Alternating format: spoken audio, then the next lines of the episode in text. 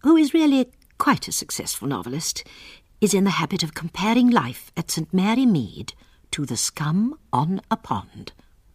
But as I once pointed out to him, if you were to smear that scum on a slide and examine it under a microscope, you would find it teeming with life of a quite unexpected kind. Take the vicarage, for example. A haven of righteousness and tranquillity, you might think. But you would be surprised.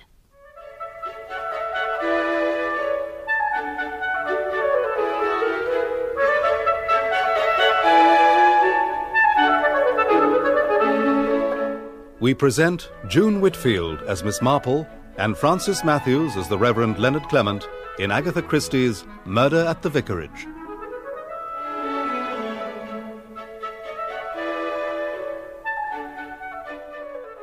I can only say that if someone were to murder Colonel Prothero, they'd be doing the world a great service. Do you think that's a fit and proper remark for a member of the cloth to make at the lunch table? Particularly when he's wielding a carving knife. Here's the greens. It'll be remembered against you, Uncle, when the old boy is found bathed in blood. You'll give evidence, won't you, Mary? And the dumplings. That's it then. I hope you enjoy it. Moist dumplings, half cooked greens. Can't you teach that woman anything? I do try, but it only makes things worse. it's a pity I'm such a rotten housekeeper. Griselda is a good twenty years younger than her poor husband and is quite incapable of taking anything seriously. She treats the parish as a kind of huge joke arranged for her amusement. Think how lucky you are not to be torn to pieces by lions or burnt at the stake. Hmm. Bad food and lots of dust and dead wasps is really nothing to make a fuss about. I am not making a fuss. At any rate, the early Christians didn't have to put up with church wardens. What's Colonel Prothero done to upset you this time? Pompous old idiot. No wonder his first wife ran away from him. I don't see what else you could do. Griselda, I will not have you speaking that way. And I doubt if her successor will stand the course. She must be at least 20 years younger than he is. You mustn't say things like that, Dennis. You know Leonard will take it personally. Sorry. Well, what exactly is the trouble with Prothero? Is it Mr. Hawes genuflecting and crossing himself all the time? Yes, yes, I really must have a word with Hawes. I am accustomed to having teething troubles with new curates, but that man. No, no, no, it's all to do with Mrs. Price Ridley's wretched pound note. Oh, that woman is a troublesome old busybody. Well, the Sunday before last, she says she put a pound note into the offertory box. It was uh, the anniversary of her son's death. When she saw the collection notice that I'd pinned up in the porch, the highest item mentioned was a ten shilling note. she probably didn't notice the difference. Well, that's what I suggested. She really became quite indignant. Off she went to complain to Colonel Prothero, and he was most offensive about it. He insists on going over all the church accounts with me in case of defalcations. What are they when they're at home? Well, I think he's accusing me of embezzling church funds. oh, nobody could possibly believe you do a thing like that, darling. You're so transparently above suspicion. Really would be a wonderful opportunity. It's quite an idea I could do with a new hat. When's he coming, anyway? Tomorrow evening. Mm. Have you got a vicarage tea this afternoon? Oh, I most certainly have. Who's coming? Mrs. Price Ridley, Oh, what? Oh. and Miss Weatherby, and Miss Marple, all the old biddies. I rather like Miss Marple. She has at least a sense of humour. Oh, she is the biggest nosy Parker in the village. She knows every single thing that goes on. I've seen her with a pair of binoculars. She pretends she's watching birds. And I've asked Mrs. Lestrange to come, though I know she won't, of course. Oh, that's the woman who's taken Little Gates? There's something very mysterious about her arriving down here and hardly ever going outside the house. She's like something out of a detective story. Who was she, the mysterious woman with the pale, beautiful face? the only person she ever sees is Dr. Haydock. It all sounds perfectly grisly. I hope you're not expecting me to help out with your tea. Well, yes, I was rather, Dennis. Well, I'm afraid I shall have to disappoint you. I've been invited up to the old hall for a game of tennis with lettuce. oh, beast. The path through the woods, from the vicarage to the old hall, goes past my cottage window, and one really cannot help noticing all the comings and goings. Lettice Prothero, for instance. She's the Colonel's daughter, uh, by his first marriage, of course, and strictly between ourselves, she's rather a little minx. Oh, sorry. No. I didn't expect to find you here, Vicar. If you come to a vicarage, you should be prepared to find a vicar. I was really looking for Dennis. Oh, he's gone up to see you. He said you'd invited him for tennis. Uh, Yes, I did, but that was for Wednesday. T- today is Wednesday. It isn't. Oh, that means I've forgotten to go to lunch with the Wedderburns for the third time. Is uh, Griselda anywhere about? I expect you'll find her in the garden studio. She's sitting to Lawrence Redding. Oh, I didn't realise he was painting her portrait as well. There's been quite a schmozzle about him. Father's cutting up something rotten Now, what about? about my portrait. Father's furious because Lawrence is painting me in my bathing dress. If I go on the beach in it, why shouldn't I be painted in it? Um, quite so. It's really absurd. Father forbidding Lawrence the house. I shall have to come here and be done in your studio. Oh, no, my dear, no, not if your father forbids it. I'm in enough trouble as it is. How tiresome everything is. If only I had some money, I'd get away. But father won't let me have a penny. He's so mean. I don't wonder mother left him. Do you know, for years I believe she was dead. Really? What sort of a young man did she run away with? Was he nice? Well, it was before your father came to live down here. I wonder what's become of her. I expect Anne will have an affair with someone soon. She can't stand him either, and she hates me. Oh, She's no. quite decent, but I know she hates Oh, no, I'm me. sure she does nothing of the kind. She's getting old and she doesn't like it. That's the age you break out, you know. Good Lord, is that the time? Well, well, no, not exactly. You see that clock? I is- told Dr. Stone I'd take a look at his barrow at three o'clock. His barrow?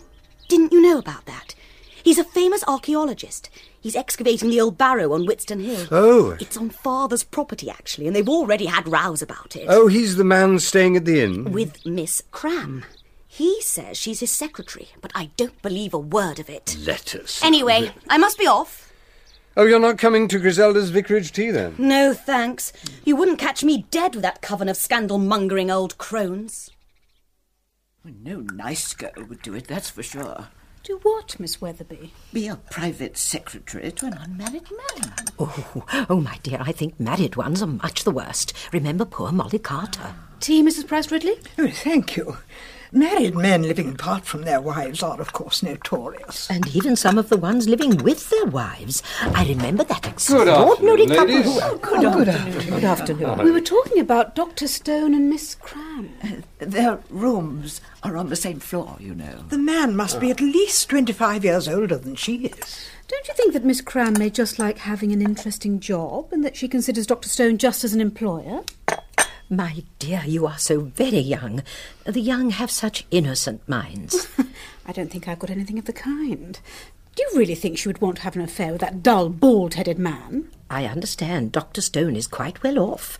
Rather a violent temper, I'm afraid. He had the most frightful row with Colonel Prothero the other day. Do tell us, what was it about? They were shouting so loud I couldn't help overhearing them. It was about the excavation. The Colonel was insisting that Dr. Stone hadn't even the faintest idea how long barrows were constructed. More tea, Miss Marple? Oh, thank you. There's been some fuss about that young man Lawrence Redding, hasn't there? It appears that he was painting lettuce in her bathing dress. Mm. Colonel Prothero turned him out of the house. Poor Lettice. That's what comes of not having a mother around. A stepmother's never quite the same thing. She seems scarcely older than Lettuce. Mr. Redding is painting me, too. But not in your bathing dress, surely. Hmm. Yeah, it might be much worse.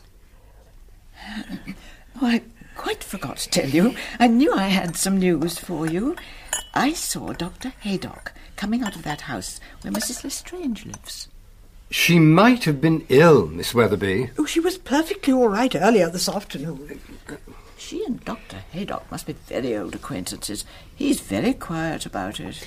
As a matter of fact, I happen to know that her husband was a missionary. Hmm. Really? He was eaten, you know. Actually eaten. And then she was forced to become the chief's head wife. Naughty girl. If you make up these things, people are quite likely to believe them. And sometimes that leads to complications. I wonder if there is anything between Reading and Lettice Prothero. It certainly looks like it. What do you think, Miss Marple? I shouldn't have said so myself. Quite another person, I should have said. Mm-hmm. Miss Marple, don't you think that we're all much too inclined to let our tongues run away with us? Charity thinketh no evil, you know. Now, inestimable harm may be done by foolish wagging of tongues in ill natured gossip. Dear Vicar, you are so unworldly. I'm afraid that after observing human nature for as long as I have done, one gets not to expect much from it.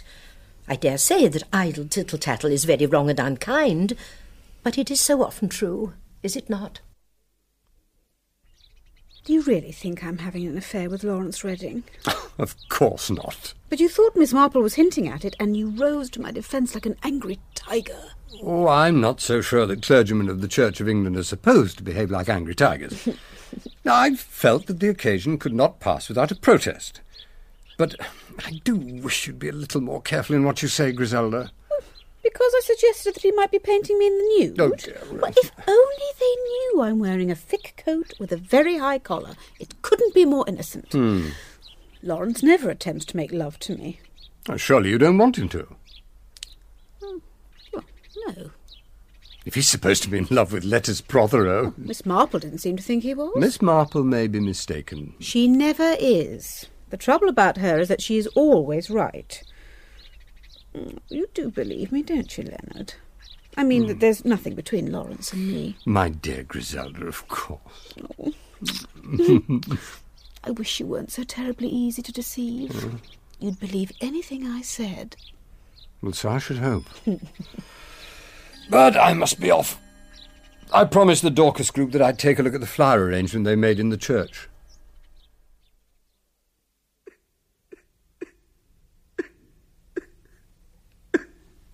oh, excuse me.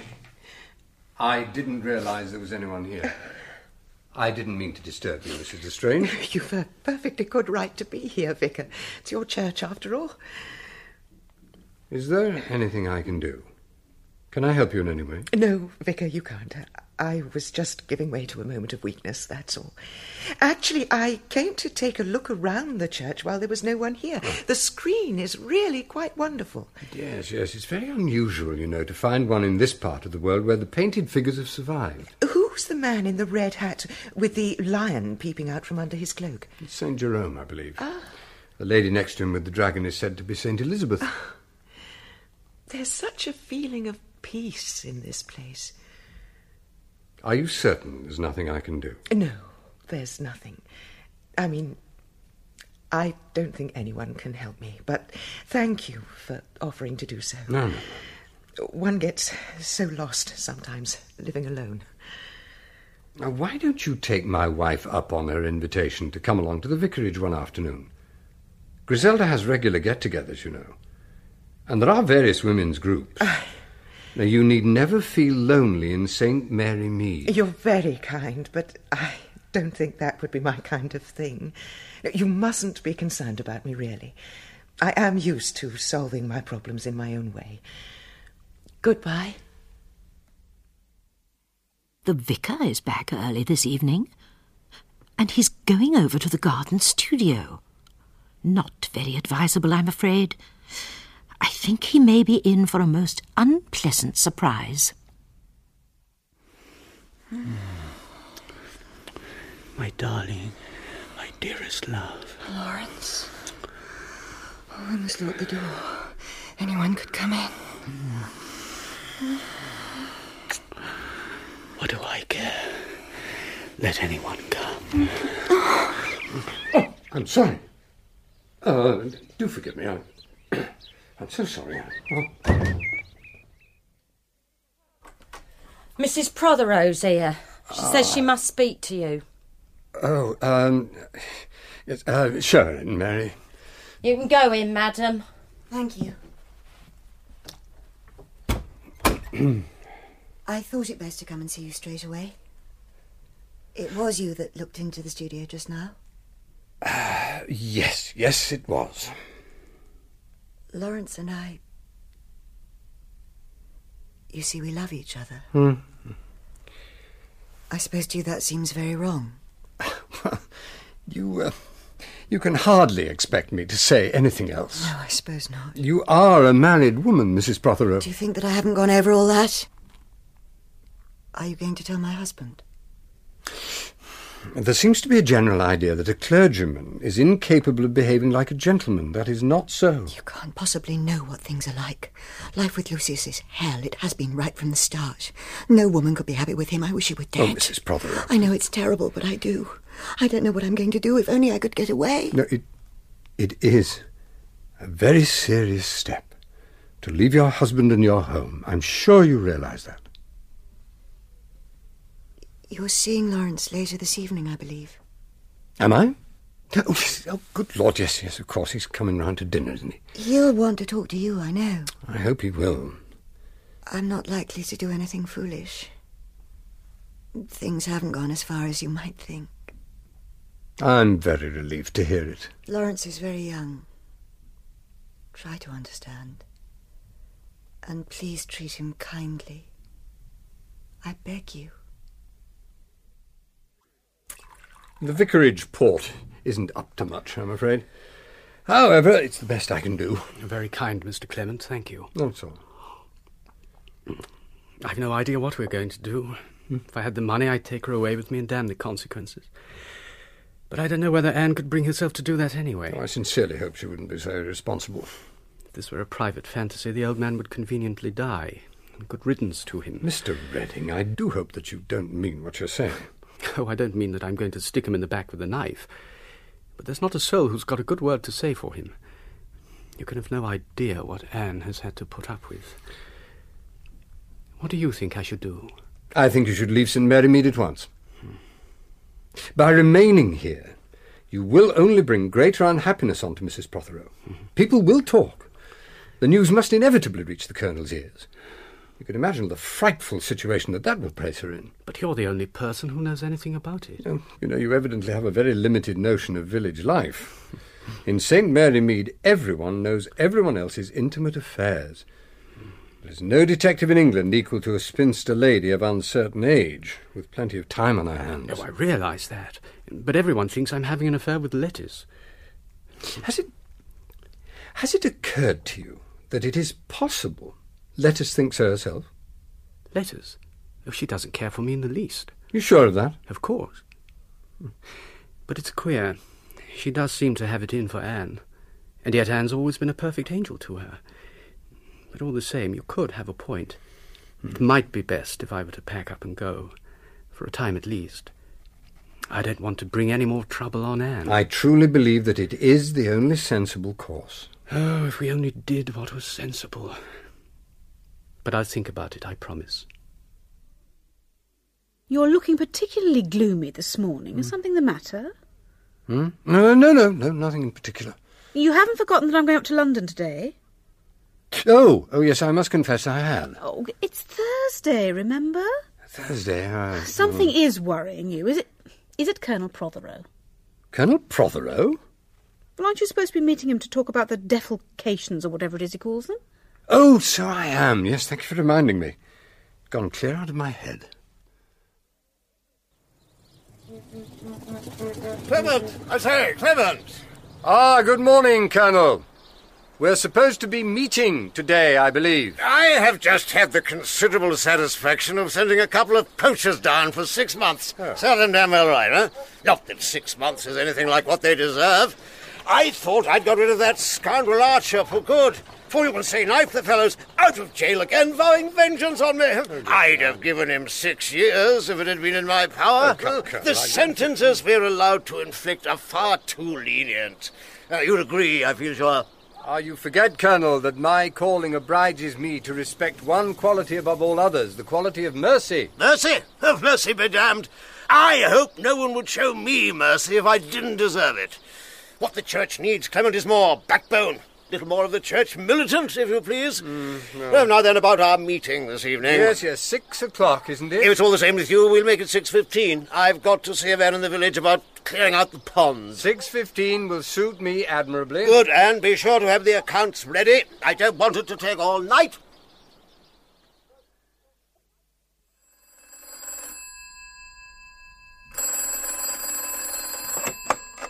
Two five one. Is that the vicarage? Yes, it is. It's about Mr. Abber of Lower Farm. I think he's dying. Oh. Can you come? Yes, yes, of course. I'll come straight away. Lower Farm, you said? That's right. Please, hurry. Mary! Mary! Yes? Oh. What is it? Ah, Mary, I've got to go to Lower Farm. It's an emergency. It's too late to ring Colonel Prothero. He'll already have left. Would you tell him that I've been called away and ask him to wait? I'll be back as soon as I can. Clement! Clement! Thank God you're back. Oh, Lawrence. There's work for you here, Clement. I'm sorry. Did you want a word? I was called away. I do have to see Prothero about the church accounts, but that shouldn't take very long. Prothero. Oh, yes. Yes, you'll see Prothero, all right? He won't take up much of your time. What's the matter with you, man? What is it? I've got to get away from here. I've got to go somewhere I can think. Mary? Oh, Mary. I'm back. Is Colonel Prothero here? He's in the study. Been here since a quarter past six. Oh. Mr. Redding? Why was he leaving in such a hurry? I don't know. He came a few minutes ago. I told him you'd be back any minute and that Colonel Prothero was waiting in the study. He said he'd wait too. Well, he can't have waited long. I've just seen him outside. Well, I didn't see him leave. He can't have stayed more than a couple of minutes. Mrs. Clement isn't back yet. Oh, thank you, Mary. I better not keep the Colonel waiting any longer.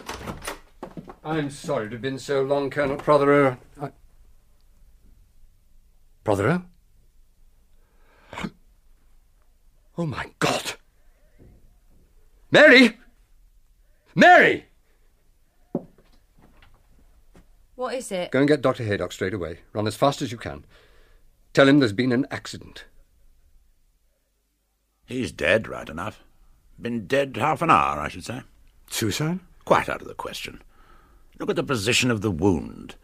Besides, if he shot himself, where's the gun? You mean to say it's murder? Certainly looks like it. What else could it be? Most extraordinary business. There's, there's one rather curious thing. I was telephoned a while ago to say that old Abbott was dying and would I go out to Lower Farm straight away. Well, when I got there, I found that he was as right as rain, and his wife flatly denied calling me at all. It sounds as if someone wanted to get you out of the way. I'd better ring up the police. Don't touch a thing. Everything's been messed up and pulled about, I suppose? You should know me better than that, Inspector Slack. Everything is exactly as we found it. Uh, Somebody knocked the clock over. It must have stopped. Give us the time of the crime. Oh, no. 22 minutes past six. Yes, but you see, that clock What is all. time do you reckon death occurred, Doctor? About half an hour before I got here. And the body was discovered at 10 to 7. It almost brings it to the identical second. Yes, but Inspector, you see, that clock if is. you'll 15 excuse me, Vicar, I'll ask you any questions I want to know. What I need now is absolute silence. Yes, but the clock isn't accurate. Absolute silence. Now then, what was the Colonel doing sitting at your desk? Did he want to write a note? Yes, by George, he did. 6.20, dear Clement, sorry I can't wait any longer, but I must... And it just tails off. Plain as a pikestaff. He sits down here to write this, his killer comes in through the open window and shoots him. What more is there to say? Well, I do think you ought to know. that I'd the be clock is- obliged if you two gentlemen would clear out of here. I need to make a detailed examination of the room. Right now. Inspector, we keep the clock. There'll be time for you to say whatever you have to say tomorrow. And you mean to say that you didn't tell him that the clock in your study is always kept a quarter of an hour fast? Absolutely refused to let me say a word. But when that clock said twenty past six, it was really only five past, and I doubt whether Colonel Prothero had even arrived by then. It's quite a mystery, isn't it? How's Mrs. Prothero taking it? Well, she was very quiet. Really very quiet indeed. It was rather strange. Well, it's the shock, of course. It wasn't like that somehow. She didn't seem as much shocked as terrified. Terrified? Yes, trying not to show it. There was a queer, watchful look in her eyes. I wonder if she has a sort of idea who killed him. Would you believe it? The police have arrested Lawrence Redding. What? Stop. What? It must be some stupid mistake. Doesn't look like it. Lawrence went to the station and gave himself up Oh. last thing last night. Threw the pistol down on the desk and said, I did it, just like that. I'm going to go and see Lettuce. Lawrence must be mad. Absolutely mad. What earthly reason could he have for killing Colonel Prothero? They did have a quarrel, remember? Oh, about letters and her bathing dress. That's no reason for him to kill her father. Well, when I met him at the gate yesterday evening, he looked as if he'd gone out of his mind. And there's the clock. He must have put it back to 6.20 with the idea of making an alibi for himself. That doesn't sound like the action of a murderer. But Lawrence knew about the clock being kept fast. Don't you remember? He once joked about keeping the vicar up to time. Well, he must simply have forgotten about it. No, if if you were committing a murder, you'd be awfully careful about a thing like that. I hope I'm not intruding, but the door was open, and in the circumstances. Yes, Oh. do come in, Miss Oh, Marple. oh, thank you. oh. Do take a seat. Oh, Thank you. Oh, Poor Colonel Prothero. Not a very pleasant man, perhaps, but nonetheless it is a terrible thing to happen. And actually shot in your study, I understand. That is the case, yes. Hmm. I suppose everyone has their idea of who it is that has committed the crime, and each suspects that it's somebody different. I, for instance, am quite convinced I know who did it, but I must admit I haven't a shadow of proof. One must, I know, be very careful of what one says at a time like this. Criminal libel, don't they call it? I had made up my mind to be most careful with Inspector Slack. He sent word that he would come and see me this morning. But now he has just phoned up to say it won't be necessary after all. I suppose he thinks there would no point after the arrest. The arrest? I didn't know that there had been an arrest. Oh, yes. Now, hadn't you heard? The police have arrested Lawrence Redding. Lawrence Redding? Now Oh, I should not have thought. I just can't believe it, even though he has confessed. He has confessed. Oh dear. I have been sadly at sea. Yes, sadly at sea. I can't help feeling it must be some kind of accident. I mean, why else should he come forward to give himself up? He gave himself up? Yes. Oh, I am so glad, so very glad. Mm, it shows a true state of remorse, I suppose. Remorse?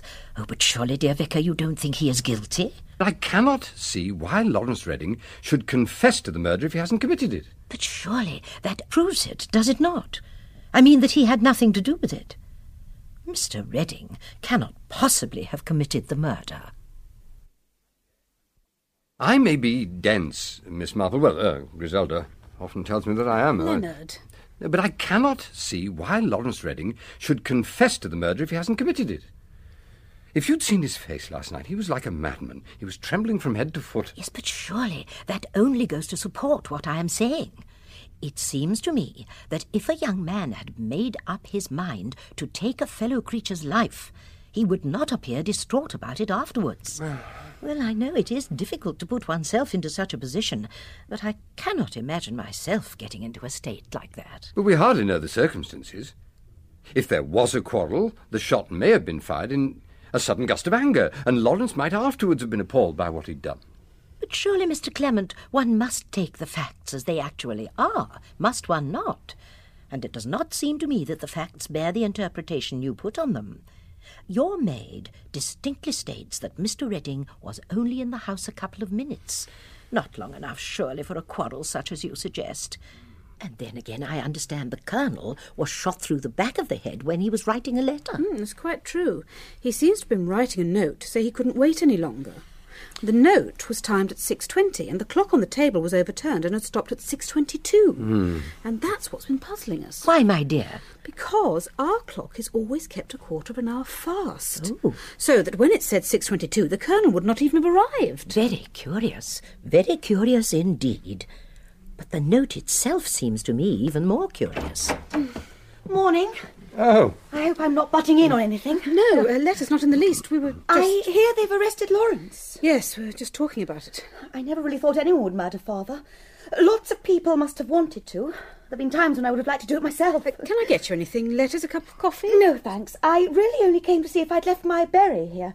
I think I may have put it down in the study the other day. Oh, if you did, it's still there. Mary never tidies anything. I'll go and see. Sorry to be such a bore, but I seem to have lost everything in the hat line. Ah, no, I'm afraid you won't be able to get in the study. Inspector Slack locked it up last night. How remarkably tedious of him. Yes, but uh, um, surely lettuce, uh, a yellow berry, won't be much good to you at present. Oh, I shan't bother about mourning. I think it's an awfully archaic idea. Still, it's a nuisance about Lawrence. I suppose it's all on account of me and my bathing dress. Oh, but surely you... But... I think that I shall go home and tell my stepmother about Lawrence having been arrested. See you later. Yes. Uh, uh, why did you step on my foot, Miss Marple? You were going to say something, my dear, and it is often so much better to let things develop along their own lines. I don't think, you know, that child is half so silly as she pretends to be. She's got a very definite idea in her head, and she's acting on it. A policeman's come Oh, with a dear. message from Uh-uh. Colonel Melchett. Colonel Melchett? He's the chief constable of the county, my dear. He's over at Dr. Haydock's and he wants you to go there, Mr. Clement. Oh. Oh, well, I'll, uh, I'll do so straight away. If you'll excuse me, Miss Marple. Oh, certainly, Vicar. This extraordinary story of Redding's. Uh, Have you any idea what his quarrel with Prothero was about, Vicar? I- I- I've heard rumours, of course, about him being forbidden the house. He- uh, did he seduce young Lettuce or something? Was that the trouble? Oh, no, no, no, it wasn't. You can take it from me that it was something uh, different. But I can't say more at present. Ah, I'm glad to hear it. Uh, we don't want to bring the girl into this any more than we can help, for everybody's sake. Uh, but there was a lot of talk. Too many old ladies with nothing better to do. Uh, Funny, none of them heard the shot, though. As far as I can tell, the study door, the pantry door, and the kitchen door were all shut. But I understand the study window was open. I wonder why the old lady. um, What's her name? Miss Marple. Yeah, I wonder why she didn't hear it. Perhaps she did. No, no, I don't think so. Now, she was over at the vicarage just now, and she didn't mention hearing a shot. What about a silencer? That's quite likely, surely. Uh, Slack didn't find one, and he asked Redding, and Redding didn't seem to know what he was talking about at first. But then he denied using one. Since he's confessed to the murder, that would seem to settle the matter. Did he give any reason for killing Prothero? He says they quarrelled, and he lost his temper and shot him. Hmm. Which, as Miss Marple has just been pointing out to me, doesn't really square with the facts. Uh, are you suggesting that he, he crept up on Prothero while he was writing the letter? He mustn't have done. There was no time for a quarrel. He went in, shot Prothero, put the clock back to 6.20, all in the few minutes before I encountered him at the gate. What do you mean, in the few minutes before you encountered him? I thought it was ten to seven when you got back to the vicarage. That's right. Mary let Redding in at about 6.45. But that just isn't possible. Prothero had been dead for at least 30 minutes when I examined him, and that can't have been later than seven. If Redding says he killed Prothero at a quarter to seven, he's lying. Uh, what possible reason could he have for doing that? Come in. Excuse me, sir, but there's a note for the vicar.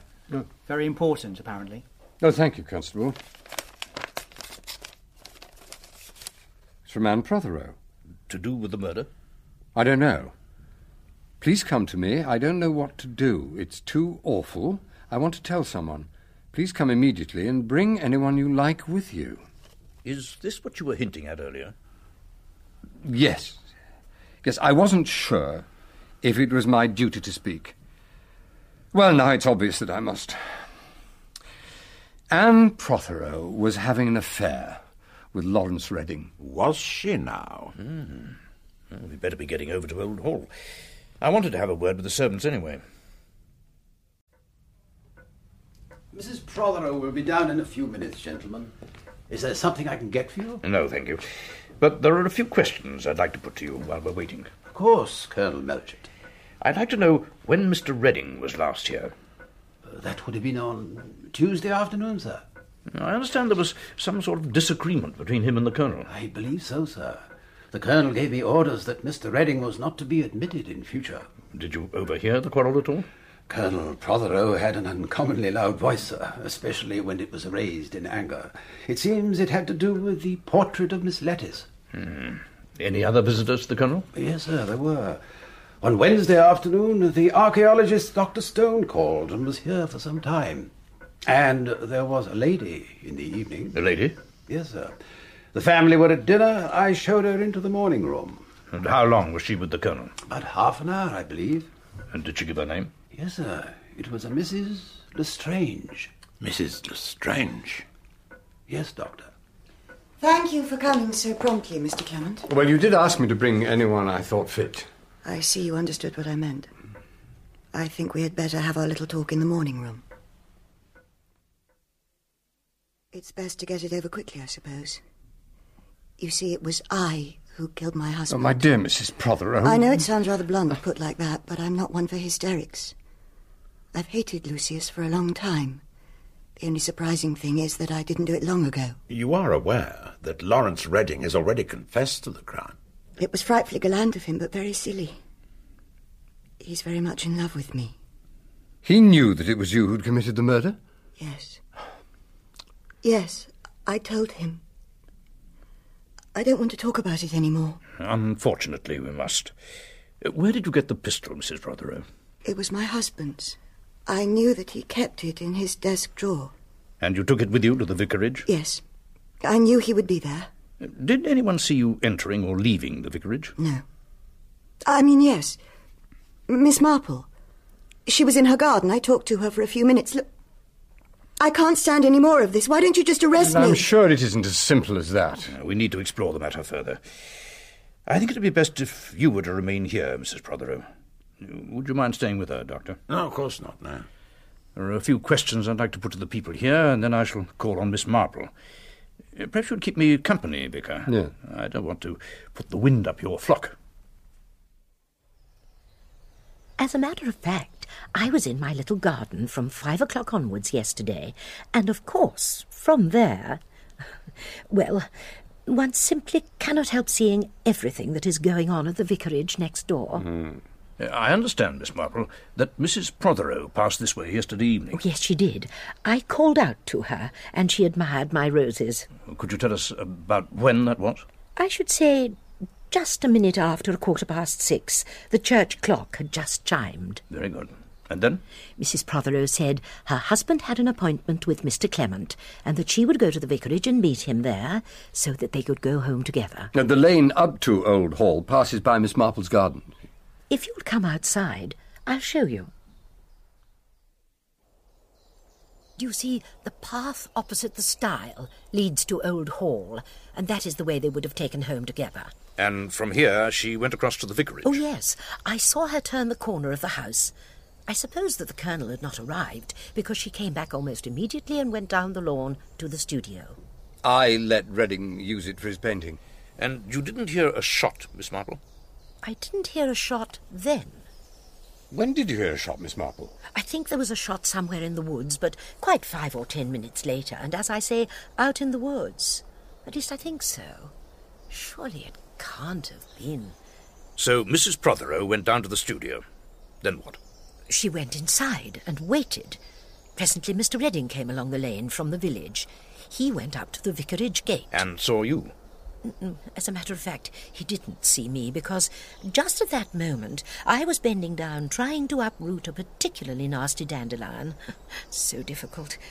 And then he went through the gate and down to the studio. He didn't go near the house. Oh no, he went straight to the studio. Mrs. Prothero came to the door to meet him and then they both went inside. And how long did they stay there? About ten minutes. At half past six, they strolled out through the garden and along the lane towards the village. They were joined by Dr. Stone and Miss Cram. Well, I think it must have been Miss Cram because her skirts were so short. Um, When they left the studio, uh, did you happen to notice what sort of expression they had on their faces? They were smiling and talking. They seemed very happy together. They didn't seem disturbed in any way. Oh, no, quite the opposite. Deuce Dodd. There's something odd about the whole business. Why? Has Mrs. Prothero been saying that she committed the crime now? How on earth Uh, did you come to guess that, Miss Marple? Oh, well, I rather thought it might happen. I think dear Lettice thought so too. She's really a very sharp girl. So Anne Prothero says she killed her husband. Oh, yes, she's quite insistent about it. Well, I do not think that it is true. In fact, I'm sure it isn't. Not with a woman like Anne Prothero. Although one can never be sure about anyone, can one? When does she say she shot him? At twenty past six, just after speaking to you. And what is she supposed to have shot him with? A pistol. Where did she find it? She brought it with her. Oh, no, that she didn't do. I can swear to it. She'd no such thing with her. You mightn't have seen it. Oh, of course I should have seen it. Well, it could have been in a handbag. She wasn't carrying a handbag. It might have been concealed somewhere. My dear Colonel Melchett, you know what young women are nowadays, not ashamed to show exactly how their creator made them. She hadn't so much as a handkerchief in the top of her stocking. But you have to admit it all fits in. The time, the overturned clock stopped at 6.22. Oh, do you mean to say that you haven't told him about that clock? Well, Uh, uh, what about the clock? it was fast. We always keep that clock about a quarter of an hour fast. Why the devil... Mm, Forgive me. Why on earth didn't you tell Slack about this? I tried to. He absolutely refused to let me utter a word. Uh, It's quite beyond me. Everybody confessing to the murder, left, right, and centre. If I might be allowed to suggest, Well, if you were to tell Lawrence Redding what Mrs. Prothero has done, and then to explain that you don't really believe her, and then if you were to go to Anne and tell her that Mr. Redding is in the clear, why then they might each of them tell the truth. And the truth is helpful. Though I dare say they don't know very much themselves, poor things. that's all very well, but they're the only people who had a motive for doing away with Prothero. Oh, I wouldn't say that. Oh, why? Can you think of anyone else? Oh, yes, indeed. I can think of at least seven people who would be very glad to have Colonel Prothero out of the way. Seven people? Well, in St. Mary Mead. Oh, mind you, I name no names. That wouldn't be right. But I'm afraid there's a lot of wickedness in the world. A nice, honourable, upright soldier like you doesn't know about these things, Colonel Melchett. I suppose there's no doubt about what she says. If Miss Marple says Anne Prothero had no pistol with her, you can take it for granted that's so. If there was the least possibility of such a thing, Miss Marple would have been onto it like a shot. if you'll pardon the pun. yeah, that's true enough. Well, what's the next step? Uh, I'm going to follow up Miss Marple's suggestion and have a little talk with Redding and Mrs. Prothero. Yes. Uh, Slack had better be in on it, too. Uh, And I'd like it to happen at the scene of the crime, if you have no objections, Vicar. I've been an absolute idiot. How could I possibly have thought for a minute that Anne would do such a thing? Perhaps you'd like to tell us what did happen. There's not much to tell. You see, Vicar, I decided I was going to follow your advice. Oh, yes? I arranged to meet Mrs. Prothero at the studio at a quarter past six to tell her that I had made up my mind it would be best for all concerned if I went away. Hmm. She agreed that it was the only thing to do. How long were you in the studio together? It can't have been more than ten minutes. As we came into the lane, we ran into Dr. Stone, and I went off with him to have a drink at the Blue Boar. And when did you come out? Ah, It must have been nearly a quarter to seven. I thought I'd go home, but when I got to the corner of the road, I made up my mind I'd tell Mr. Clement what I decided. Your maid told me that you were out, but would be back shortly. Colonel Prothero was already in the study, she said. Go on, Mr. Redding. Well, I didn't like to go away again. Looked as though I was trying to avoid him. So I said I'd wait too. And I went into the study. And what did you find there? I think you know. Prothero was sitting at the writing desk. I went up to him. He was dead. Then I looked down and saw the pistol lying on the floor. It was my pistol. Your pistol?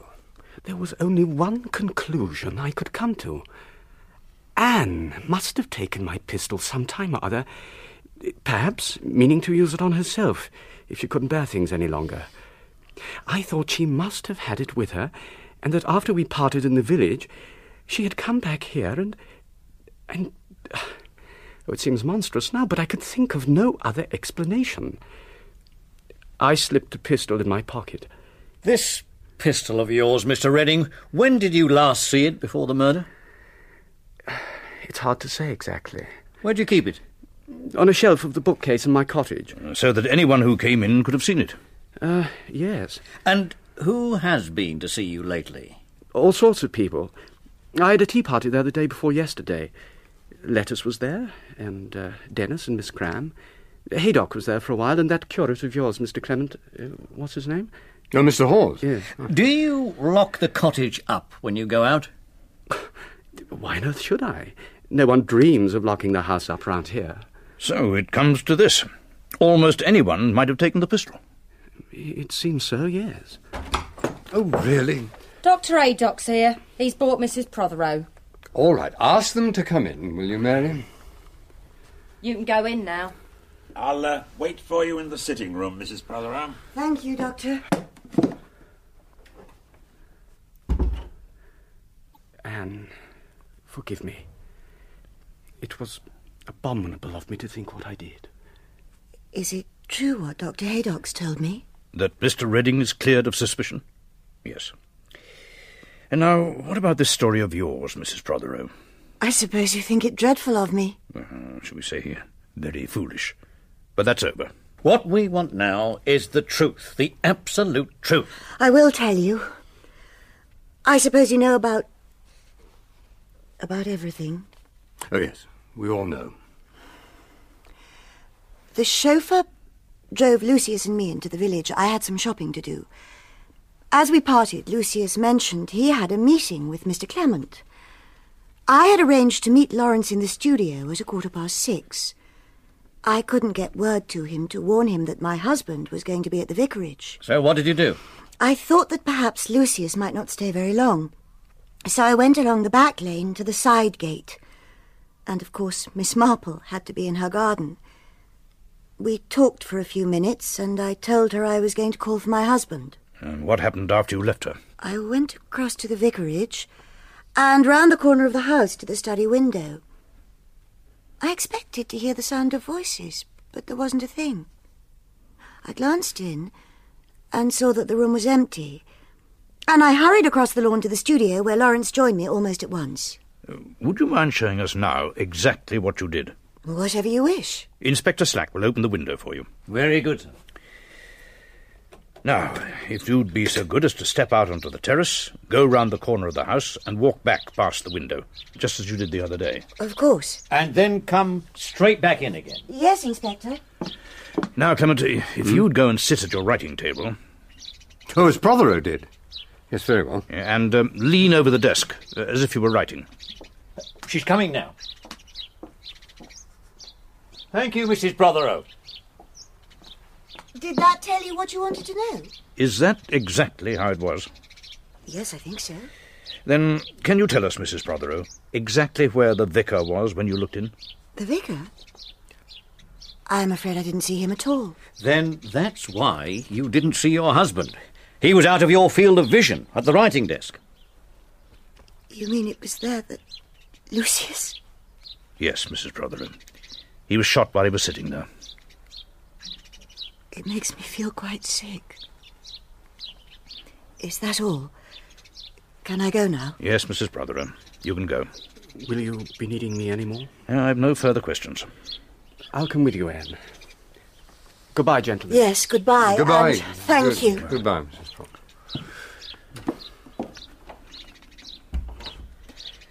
So, back to square one. Yes, I have a feeling that this is going to turn out to be a much more intricate case than any of us had imagined. We're only beginning. I've never known anything like it, Mrs. Clement. When Dr. Stone told me we were coming to St. Mary Mead, I thought that little Gladys was going to be bored to tears. But just look what's happened since we've been here. Adulterous passion up at the manor, the colonel shot dead in the vicar's study, and no less than two confessions. Whatever next? Oh, hello, darling. Oh. Have all the policemen gone? Yes, they've gone. I don't think you've met Gladys Cram. Oh. She's helping Dr. Stone with his excavation. Ah, yes, how do you do, Miss Crab? How do you do, Vicar? Must be a very interesting um, pursuit. I've only been with the doctor a few weeks. It seems a rather creepy sort of thing to be doing, digging up people that have been dead for hundreds of years and rooting about among their possessions. Hmm, Is Dr. Stone going to carry on with his excavations? Oh, bless you, of course he is. He wouldn't let a little thing like a murder get in his way. I doubt whether he's even noticed. He's all wrapped up in the past. He'd a hundred times rather look at a rusty old knife he's dug out of some old burial mound than see the knife Crippen cut his wife's throat with. Well, I must confess I rather sympathise with his point of view. Oh, Mary, Miss Marple's here. She wants to have a word. Uh, I must be off. The doctor will be wondering where little Gladys has got to. bye bye, Vicar. Goodbye, Miss Crab. Uh, thanks for the coffee, Mrs. C. Not at all. Bye. Well, shall I show her in or not? Yes, Mary, if you please. Really, that girl goes from bad to worse. Can't you even get her to knock? I can't get her to do anything, particularly since that Inspector Slack has been prying about the place. What's that got to do with it? He was responsible for her young man being sent to prison for poaching. Oh, you mean young Archer? They're going out together. Have been for two years. You never notice anything. I hope I'm not intruding. No, no, of course not. Do come in, Miss Marple. Oh, thank you. You see, I couldn't help noticing that Mr. Redding and Mrs. Prothero had both been here. Yes, and it worked out just as you said it would. And who do the police think did it now? Well, they don't seem to know where to go next. I do wish you'd tell me who your seven suspects are, Miss Marple. My seven suspects? Well, yes, you said that you could think of seven people who would be glad at Prothero's death. Did I? Oh, yes. Yes, I remember now. Well, w- was it true? Oh, certainly it was true. But I mustn't mention names.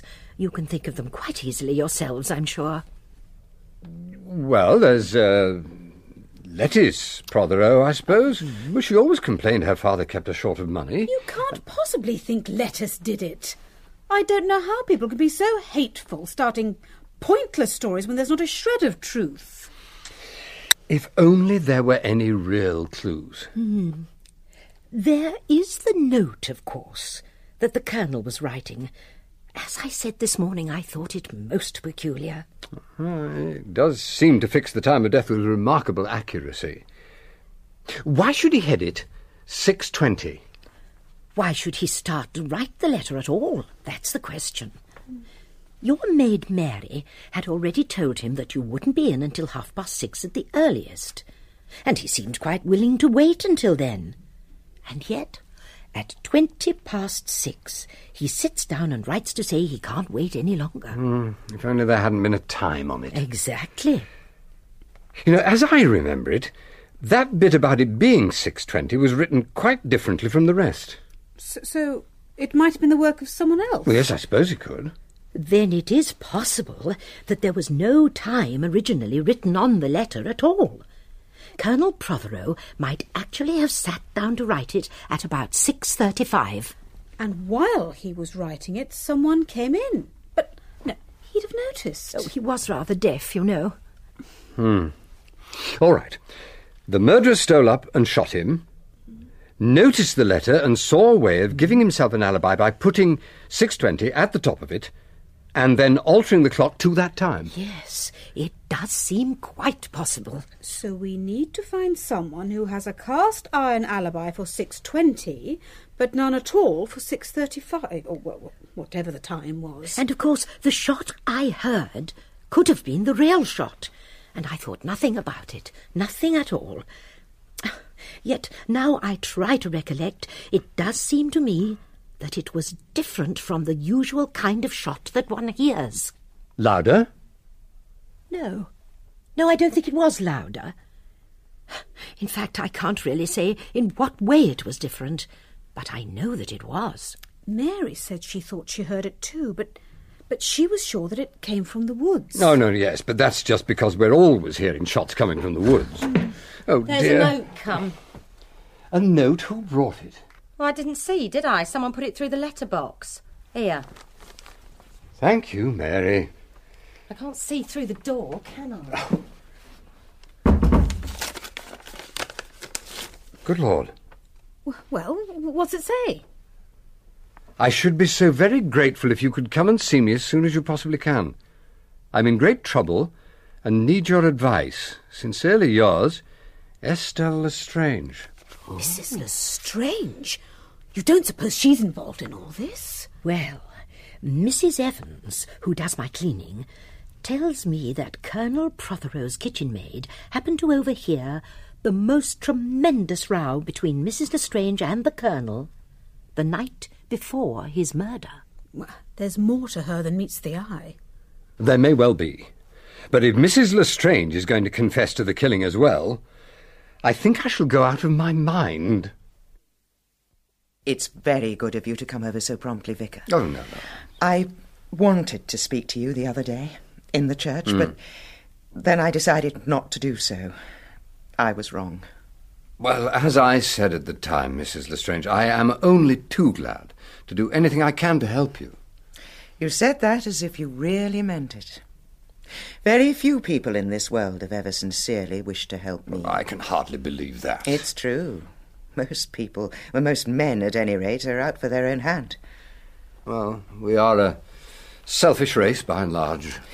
I'm in a very peculiar position, Mr. Clement, and I want to ask your advice as to what I ought to do next. What is past is past and cannot be undone, you understand? Yes, what is it? Please, Mrs. Lestrange, there's an Inspector Slack at the door. He says he must speak to you. He's quite insistent. Then you'd better show him in, Hilda. Yes, ma'am. Well, I'll, uh, I'll come back some other time. If it's no trouble, I should be much obliged if you'd stay. But Oh, of course, if that's what you wish. Inspector Slack. Good afternoon, Mrs. Lestrange. Oh, I didn't expect to find you here, Vicar. You uh, have no objection to Mr. Clement being here, I trust? No, well, that is, I. I, I uh, What can I do for you, Inspector? I'm investigating the murder of Colonel Prothero, madam. Purely as a matter of form, it would be useful to know where you were yesterday evening between six and seven. Purely as a matter of form. Yes, madam. I was here, in this house. And your maid can confirm that statement? No, it was Hilda's afternoon off, I see. so you will have to take my word for it. You're certain you were at home? I said so. Mrs. Price Ridley has informed me that she called here at about six o'clock and rang the bell. She could make no one hear and she went away again. She is quite right. But I understood you to say If that... your maid is in, she can say not at home. If one is alone, the only thing to do is to let them ring. But surely you- Elderly women bore me dreadfully, and Mrs. Price Ridley is exceptionally boring. Oh, She must have rung at least a dozen times before she went away. I see. Now, I understand you paid a visit to Colonel Prothero at Old Hall on the night before his death. That is so. Can you indicate to me the nature of that interview? It concerned a private matter, Inspector. Nothing is private where murder is concerned, Mrs. Lestrange. I'll be obliged if you would tell me what it was about. I can assure you that nothing was said at that interview that could possibly have any bearing on the crime. You're not necessarily the best judge of that. At any rate, you will have to take my word for it. In fact, I have to take your word about everything. It does seem rather like that. You were acquainted with Colonel Prothero. Yes, I was. Well acquainted? We were never close friends. Wasn't it? A rather unusual time to make a call. Not from my point of view. And just what do you mean by that? I wanted to see Colonel Prothero alone. I did not wish to see his wife or his daughter. Why didn't you want to see them? That, Inspector, is my business. Uh, Then you refuse to say more? Absolutely. You realise that this will look very bad at the inquest, Mrs. Lestrange. I'm sure it will, Inspector. Well, don't say that I haven't warned you. Good afternoon, madam. Afternoon, Vicar. Oh, good afternoon, Inspector. I'm going to send you away as well, Vicar. Oh, but I- It is better so. It's too late for advice now. But surely, Mrs. Lestrange. no, you Mr. wanted- Clement, it's too late. I have chosen my part. Good afternoon. Well, Vicar, fishy business if you ask me. Oh, do you really think so? Why should a smart, well dressed lady come down to this quiet little hole? Why go and see Prothero at that strange hour of the evening? Why did she want to avoid seeing Mrs. and Miss Prothero? Oh, but I mustn't stop here gossiping. All right. Work to do. oh, good afternoon, Doctor. Uh, Um, hello, Inspector. Oh, hello there. What's he been up to? Has he been questioning Mrs. Lestrange? Yes, he has. He's been civil, I hope. Well, by his lights, I suppose. He's a fool. I- I'm glad I've met you, Clement. There's a matter I've been meaning to talk to you about, but all this business of the murder drove it out of my mind. It would have been best discussed in the privacy of my surgery, but since there's no one here to hear us, Hmm. it's about that curate of yours. Mr. Hawes? He's a sick man. I thought perhaps you ought to know. Well, how do you mean sick? Well, he once had some strange form of sleeping sickness. Really? They could never quite get to the bottom of it. It seems the illness has a curious sort of moral effect. It can change your whole character. Well, it looks perfectly normal to me. He's a bit tired out, perhaps. His nerves are on a knife edge. There's no saying which way this thing might take him. It's a curious thought how many people in the past have been hanged or burnt at the stake simply because they were suffering from some disease that no one knew about. I honestly believe that all too often crime is a case for the doctor and not the policeman. it's a difficult business.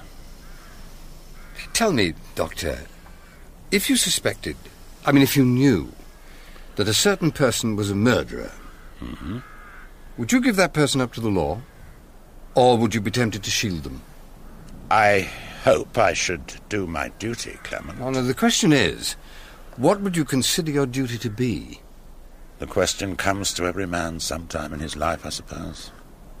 And every man must decide in his own way. Does that mean you don't know? Yes, I don't know. I have to make a call at the other end of the village. Can I give you a lift anywhere? No, no, thanks. No, I'm, uh, I'm going to stroll back through the wood. Right, you are. But uh, don't forget what I said about Hawes. You should keep an eye on him.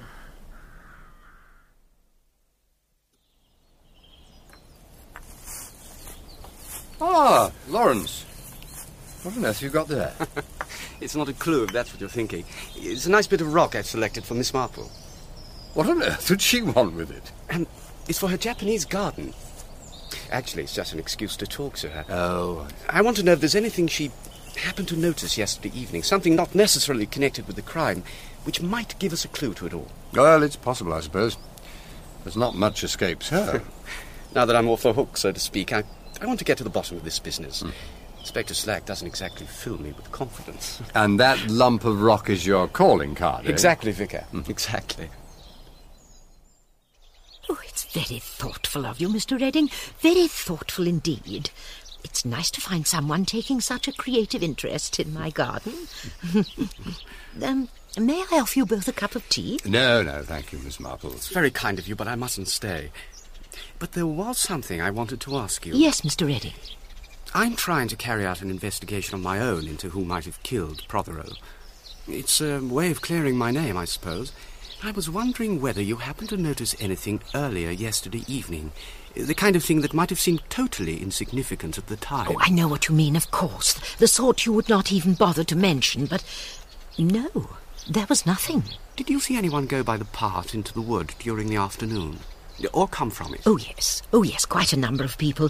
Dr. Stone and Miss Cram went that way. It's the nearest path up to the barrow.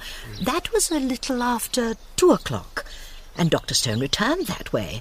Uh, But you know that, Mr. Redding, since you encountered him yourself. Oh, by the way, that shot you heard, Miss Marple. Yes. Well, Mr. Redding and Mrs. Prothero must have heard it too, while they were in the studio together. Oh, yes, I suppose they did. Yes. Yes, I believe I did hear some shots. Whether two or three. I only heard one. It's only the vaguest impression in my mind. You see, I was completely taken up Yeah, Quite so. You had other things to think about. Inspector Slack has been trying to get me to say whether the shot was before or after you left the studio. I have the impression that it was after. Well, that would put Dr. Stone in the clear, since I ran into him the moment I came into the lane. Uh, not that there is the least reason why anyone should suspect him. Oh, but I always find it prudent to suspect everybody just a little. I mean, you can never really be certain, can you? Talking of which, there seems to be one curious thing that needs explaining. Hmm. Mrs. Lestrange, the mystery lady of St. Mary Mead, paid a visit to Prothero after dinner on Wednesday night, and no one seems to have any idea what it was all about. Perhaps the vicar knows. No, no, I can throw no light on it at all, I'm afraid. Well, I'm sure that somebody must know something. Someone is bound to have overheard what was going on. Someone always does. How goes the great manhunt, Uncle? Oh, Dennis. Have the police arrested anyone else yet?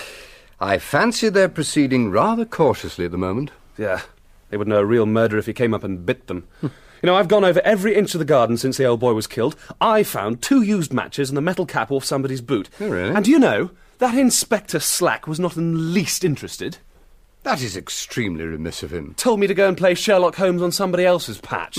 oh, um, by the way, there's uh, somebody waiting for you in your study. Oh, really? Who is it? That curate of yours who's always genuflecting and crossing himself. You mean Mr. Hawes? Yep, that's the chappie. He's very peculiar, isn't he? He was twitching all over. It's terrible that such a thing should happen in the vicarage. It borders on blasphemy. Do the police have anyone else under suspicion now that Mr. Redding has been cleared? Not at present, I believe. I cannot imagine anyone who could do such a dreadful thing. And Colonel Prothero was not a popular man, but murder. A man would need a very strong motive. Well, so I should suppose. Prothero had many enemies, of course. He had a reputation on the bench for being excessively severe. Indeed, he did. Oh, yesterday, the very morning of his death, I heard him boasting to you about sentencing that poacher. Yes, you're right, he was. He was shouting at the top of his voice for the whole village to hear. Did you tell the police what he said about that man Archer? Archer? What's he got to do with it? Well, don't you remember? Prothero said that Archer had sworn that he would get even with him for putting him in jail. That's not sufficient reason for accusing a man of murder. I've no fancy for helping them put the rope around the neck of an innocent man. Don't you think you have a responsibility to tell the police what Prothero said? No, I do not. When you get to my age, Hawes, you'll find that you prefer to give people the benefit of the doubt. Yes, I, am sorry. I, I didn't mean. You haven't any ideas of your own as to the identity of the murderer, by any chance? I? No, indeed. No. Well, was, was this what you came to talk to me about, Hawes? Uh, no, not exactly. What was it then? Oh, it was nothing of any importance. It's gone clear out of my mind. Inspector Slack's here again. Oh. He wants to talk to you. Well, ask him to come in. I'd best be on my way. Hawes, I do wish you'd tell me what it was you came here for. It's nothing important, Mr. Clement. Really, it isn't. It can wait until another day. Dear. Extraordinary fellow. Yes. Who is he? My curate. Ah. Well, what's wrong with him then? I only wish I knew. Anyway, I've traced that telephone call, the one that got you out of the house before the murder. And who was it? It's rather odd. It was put through from the north lodge of Old Hall. Now, that lodge is empty. The last lodge keeper was pensioned off and his successor hasn't arrived yet. A window at the back was broken in. Ah. No fingerprints on the telephone itself, it had been wiped clean. Now, that's very suggestive. How do you mean? I mean that it shows that call was put through deliberately to get you out of the way. Ah, Therefore, the murder was carefully planned in advance. Yes, yes, I see that. It also shows that the murderer was well acquainted with Old Hall and its surroundings. It can't have been Mrs. Prothero. I've accounted for every minute of her time yesterday afternoon. It might be one of the servants, but it doesn't seem likely. It was a woman's voice you heard, wasn't it? Oh, yes, I'm sure it was. Uh-huh. So, what other lady in the village would know Old Hall that well? That's the question. And I think I'm beginning to have an idea. And who's that? Ah, that would be telling. Oh, I'm sorry to interrupt, Leonard, but Miss Marple's just sent round to say that when the inspector's gone, could you pop over? Huh? Oh, I've finished anyway. It sounded quite urgent. Mr. Clement, how good of you to call. Oh, no, it's- My nephew has just telephoned. He wants to come down tomorrow. Such a to do. I shall have to prepare everything. Mhm. I don't even know whether there's any whiskey in the house. Oh, well, if you'd like me to, um... Oh, no, no, no, I didn't mean that. Oh, there's plenty of time, really. He writes such clever books, I believe, though people are not nearly so unpleasant as he makes out. clever young men know so little of life, don't you think? Would you like to bring him round to dine with us? Oh, no, thank you. Though it is very kind. I, I believe uh, there was something you wanted to see me about. Oh, oh, of course. The business about my nephew put it right out of my mind. It's just that a rather curious thing happened to me last night. Mm-hmm. I thought you might like to hear about it. Oh, well, I- Mm. I felt rather wakeful. The murder was much on my mind. And I got up and looked out of my window. And what do you think I saw? I cannot imagine. Gladys Cram going into the wood with a suitcase. A suitcase? Isn't it extraordinary? What could she want with a suitcase in the wood at twelve o'clock at night? Well, well, I dare say it has nothing to do with the murder, of course, but it is a peculiar thing, and just at present we must take notice of peculiar things. Well, it's certainly very odd. And quite a short time afterwards, she came back and she hadn't got the suitcase with her. Don't you think you should inform Colonel Melchett about this? Oh, goodness, no. There may be some perfectly innocent explanation, although I must admit I can't imagine what it might be. But I thought that you should know. Oh, thank you for telling me. And now I am going to pay a call at Old Hall. To see Mrs. Prothero? It is not the front entrance I'm concerned with, but one of the maids there, Nancy Pratt, used to work for me. I have an idea that she might be able to tell me something about that conversation between Colonel Prothero and Mrs. Lestrange. You're sure it won't go any further? Oh, goodness, no, my dear. I just happened to be passing the colonel's study window, Mm-hmm. and the master was there with this lady. And of course, he did speak very loud always, though it's very little I actually heard, and that was an accident, of course. Oh, of course. But the master was evidently very angry. After all these years, that's what he was saying. You dare to come here? It's an outrage. I couldn't hear what the lady had to say, but whatever it was, he got angrier than ever. Hmm? You shall not see her, he says. I forbid it. Looked as though the lady wanted to tell Mrs. Prothero a thing or two, and he was afraid about it. And did you hear anything else, Nancy? Yes, I did. Something which struck me as very strange. He said, I don't believe it. Just like that. Whatever Haydock says, I don't believe it. Whatever Haydock says. Whatever did he mean by that, I wonder? And he said, it was all a plot. You didn't hear the lady speak at all? Only just at the end. She must have got up to go and come nearer the window because I could hear her quite clearly. By this time tomorrow you may be dead, she said. Oh. Wicked the way she said it. By this time tomorrow you may be dead. What do you think of that? The inquest was held on Saturday at the Blue Boar. It created a considerable amount of excitement in the village, but I cannot say that we learned anything from it. Murder by person or persons unknown. We hardly needed a coroner to tell us that. Mrs. Lestrange didn't even appear. Dr. Haydock had signed a medical certificate saying that she was too ill. Most unsatisfactory. An army of young men came down from the London newspapers and made quite a nuisance of themselves. Ah, oh God, Dr. Stone. There seem to be journalists everywhere. I've never known anything like this in my life. You see, I haven't the faintest idea how to deal with them. Could I possibly take refuge in your room for a few moments? By all means, Vicar. Thank you. In here. Good morning, Vicar. Oh, good morning, Miss Cram. To what do we owe the pleasure? The vicar's seeking sanctuary from the press for a few moments, Miss Cram. Oh, can't see why they should want to come down here in the first place. Never heard anything so tame. Nothing what you might call spicy at all. Oh, you were at the inquest then, Miss Cram? Of course I was. Phew, fancy you not noticing me. A gentleman, even if he is a clergyman, ought to have eyes in his head. Yes. yes. Uh, were were you present also, Dr. Stone? No, I'm afraid I take very little interest in such things. I spent the morning trying to put some of our recent finds into perspective. There's a transverse arrowhead which is particularly intriguing, and an ox scapular shovel that I simply cannot account for Hmm. at all. And then yesterday I came across a remarkably fine I specimen. don't want of to the- interrupt you, Doctor, Yeah. but aren't you going to miss your train? Oh, Bless my soul, I'd quite forgotten.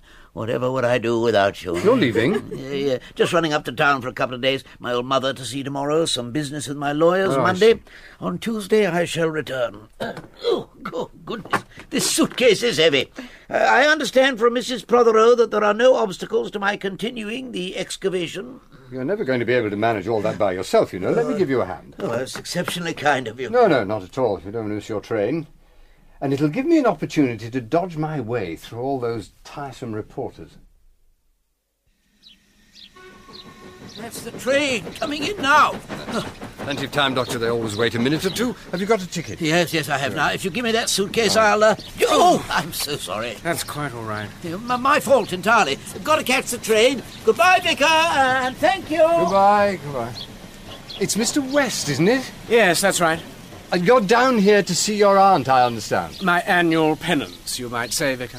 Well, do call in at the vicarage whenever you feel so inclined. We'd be delighted to see you. Oh, Thank Ah. goodness you're back. We're in the most terrible fix. Why, what's happened? Mary is shaking the vicarage dust from her shoes forever. You mean she's Hmm. leaving? She gave her notice an hour ago. Well, well, at least there'll be no more burnt puddings and slimy greens. Oh, you, you're absolutely heartless. You don't care. What put it into her head to hand in her notice? She says her feelings have been hurt. Lettuce said she didn't dust properly. Well, she's quite right. But I don't see what our dust has to do with lettuce It Prothero. wasn't Lettuce's fault. I don't see why you have to be getting at her all the time. I'm not getting at her, Dennis. But I don't see that Mary's dusting is any of her business. Oh, you just don't like lettuce. Griselda doesn't like her either. She says she's tiresome. Look, Dennis, I know love is blind, but lettuce just really Um, oh, shouldn't look, if only people made a few allowances. The poor girl's going through a terrible time. Oh, really? You should have heard the fuss the Hartley Napiers kicked up just because she left their tennis party early, and on the very day her father was murdered. We don't people have any feelings? Look, Just at the moment, Dennis, I'm only concerned about my feelings. I don't want Mary to go. It would be most inconvenient. Please go and talk to her, Leonard. Make her see reason. I've no particular desire for her to stay. Please, Leonard. I couldn't bear her to go at the moment. Go and talk to her. Mm, for my sake. Sh- she's in your study. I'll tell you what the matter is in two words. People coming snooping round here when my back's turned. What business is it of hers how often the study's dusted? Do you mean to say that lettuce has been in here? Why, we were all at the inquest. I'll tell you one thing. I've never been in a place before where they had a murder in the house, and I never want to be again. What was lettuce doing? I found her in here when I came back. She said she was looking for a little yellow beret. I told her that it wasn't here when I did the room on Thursday morning. Oh, she says, but I dare say you wouldn't have seen it. You don't spend much time doing the room, do you? And with that, she draws her finger along the mantel shelf and looks at it. Well, that was enough for me.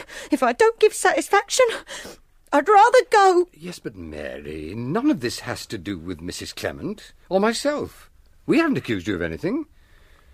My wife, I know, will be very sorry to lose you. I've nothing against the mistress. Or against you, sir, for that matter. Well, then, don't you think you're being rather silly? I was a bit upset after the inquest and all, and that Inspector Slack poking his nose about everywhere. But I wouldn't like to cause the mistress any inconvenience. Then you'll stay? Yes, sir. I'll stay. Ah. Well, my wife will be very relieved. And you've no complaints, sir? Oh, no, Mary, no. no, no I, I think the study is remarkably spick and span, uh, considering everything that's happened. Though whether I can ever again call it my stu- What is it, sir? What's that on the carpet, just by the desk? Oh. Looks. looks like a woman's earring. Now, where have I seen that before? I wasn't there on Thursday morning, I swear to it. Oh, I believe you, Mary. I'm sure it wasn't. But I would be very grateful if you'd keep this to yourself. Do you understand? Yes, sir. If you say so. Good. And um, now I shall go and tell my wife the good news. Oh, Leonard, you are so clever. I could never have done it. How like lettuce. She couldn't have left that yellow beret here on Wednesday. She was wearing it for tennis on Thursday. she never knows where she's left anything. Oh, uh, I I forgot to tell you. Miss Marple wants us to go over tonight after dinner to uh, amuse the nephew. She's afraid things may be rather dull for him. I, I, I said we would go. Oh, very well. Though I can think of pleasanter ways of spending an evening. Raymond West can be quite insufferable when he puts his mind to it. This fascination with murder is so depressing. I can think of nothing more unutterably banal. It baffles me why people take such an interest in it. Nonsense. You talked of nothing else all through dinner. Oh, so you do have a theory about it, Mr. West? Logically, only one person could have killed Colonel Prothero and who is that? the vicar. Oh, well, of course, I know you didn't do it, Clement. Life is never what it should be. But think of the drama, the fitness of it all. Churchwarden murdered in the vicar's study, and by the vicar himself. Delicious. Hmm. And the motive, Mr. West? Pent up frustration. No. Week after week, year after year, he's seen the man at vestry meetings, choirboys' outings, handing round the bag in church, bringing it to the altar. Always he nurtures a deep hatred for him, but he won't admit it. And so it festers underground. Until one day. Have you ever felt like that, Leonard? I have heard that you said the world would be a better place without him two days before he died. Oh, I do wish Dennis wouldn't tell such silly tales. Oh, no, I didn't hear it from Dennis. At least, not directly. It was from Miss Cram. Miss Cram? Yes, she came to see me this afternoon. I met her in the village and invited her to come and see my garden.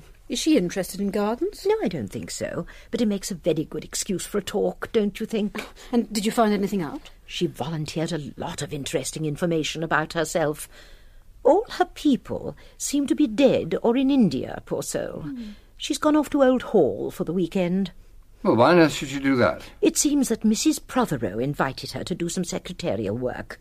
Oh, there are so many letters to cope with. It turned out rather fortunately.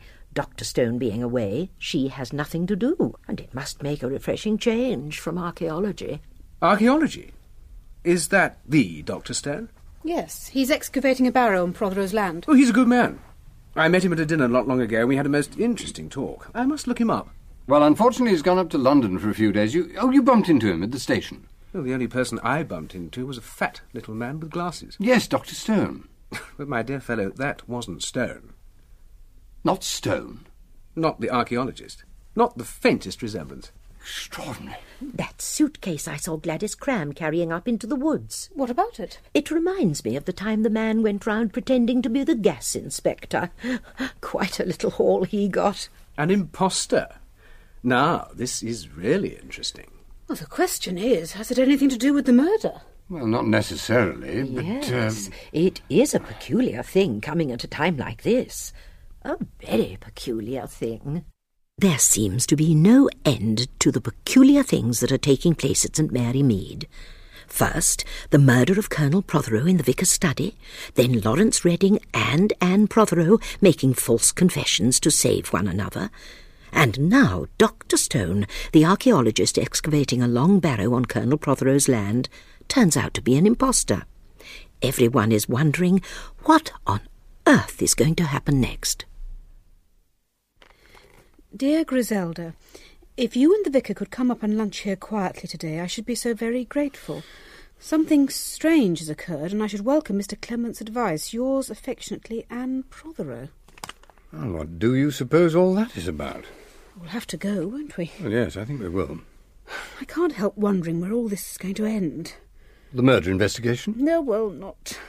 not just that. There are so many ramifications and undercurrents that we know nothing about. So many things that have been covered up for a long time. You mean things that don't really matter, but which get in the way? Yes. Hmm. Didn't Miss Marple say that Gladys Cram was staying at Old Hall for the weekend? Oh, she did, yes.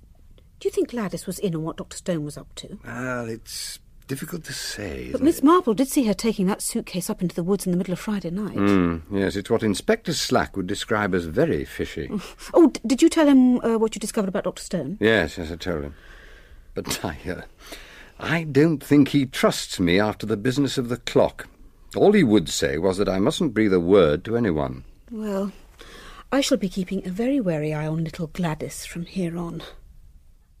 Mrs. Prothero is such a darling, isn't she?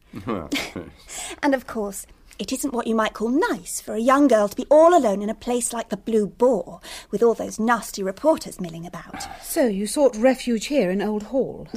I've never stayed anywhere like this before. Though it's not as though I haven't been making myself useful. You really need someone at a time like this. And that lettuce doesn't do much to help, does she? I'm so grateful you Oh. could come, both of you.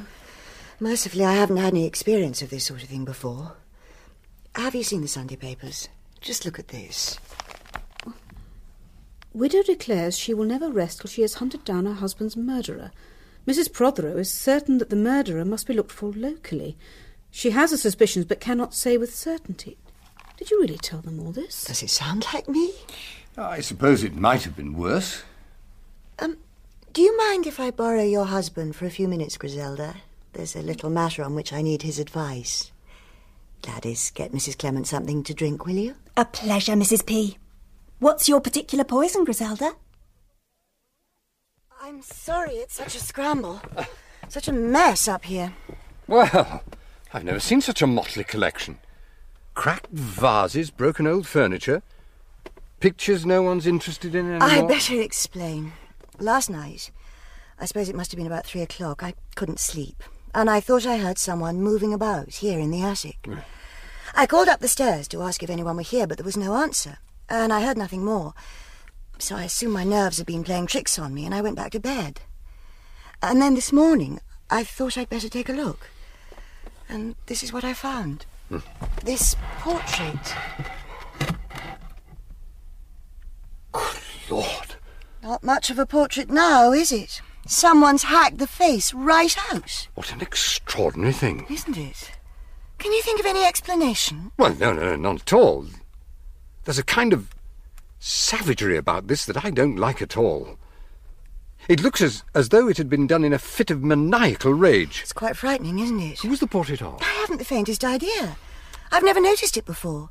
But all these things go back to the time before I married Lucius. I've never bothered about them. Seems so senseless. Do you think I ought to do something about it? Should I tell the police? Oh, well, I can't imagine what slack might make of it. Do you think it could have anything to do with the murder? Well, on the face of it, it seems unlikely. But then, how can one tell? It's just yet another peculiar thing. Do, um, do you have any idea what you're going to do? What am I. Oh, I see what you mean. I shall live on here for six months.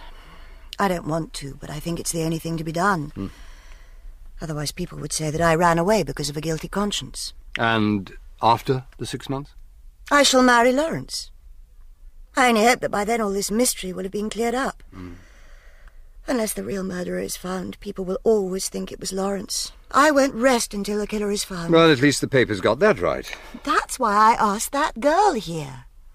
Gladys Cram, you can't possibly think that silly young girl has anything to do with it all. It's awfully easy to appear silly. I'm convinced that she knows something.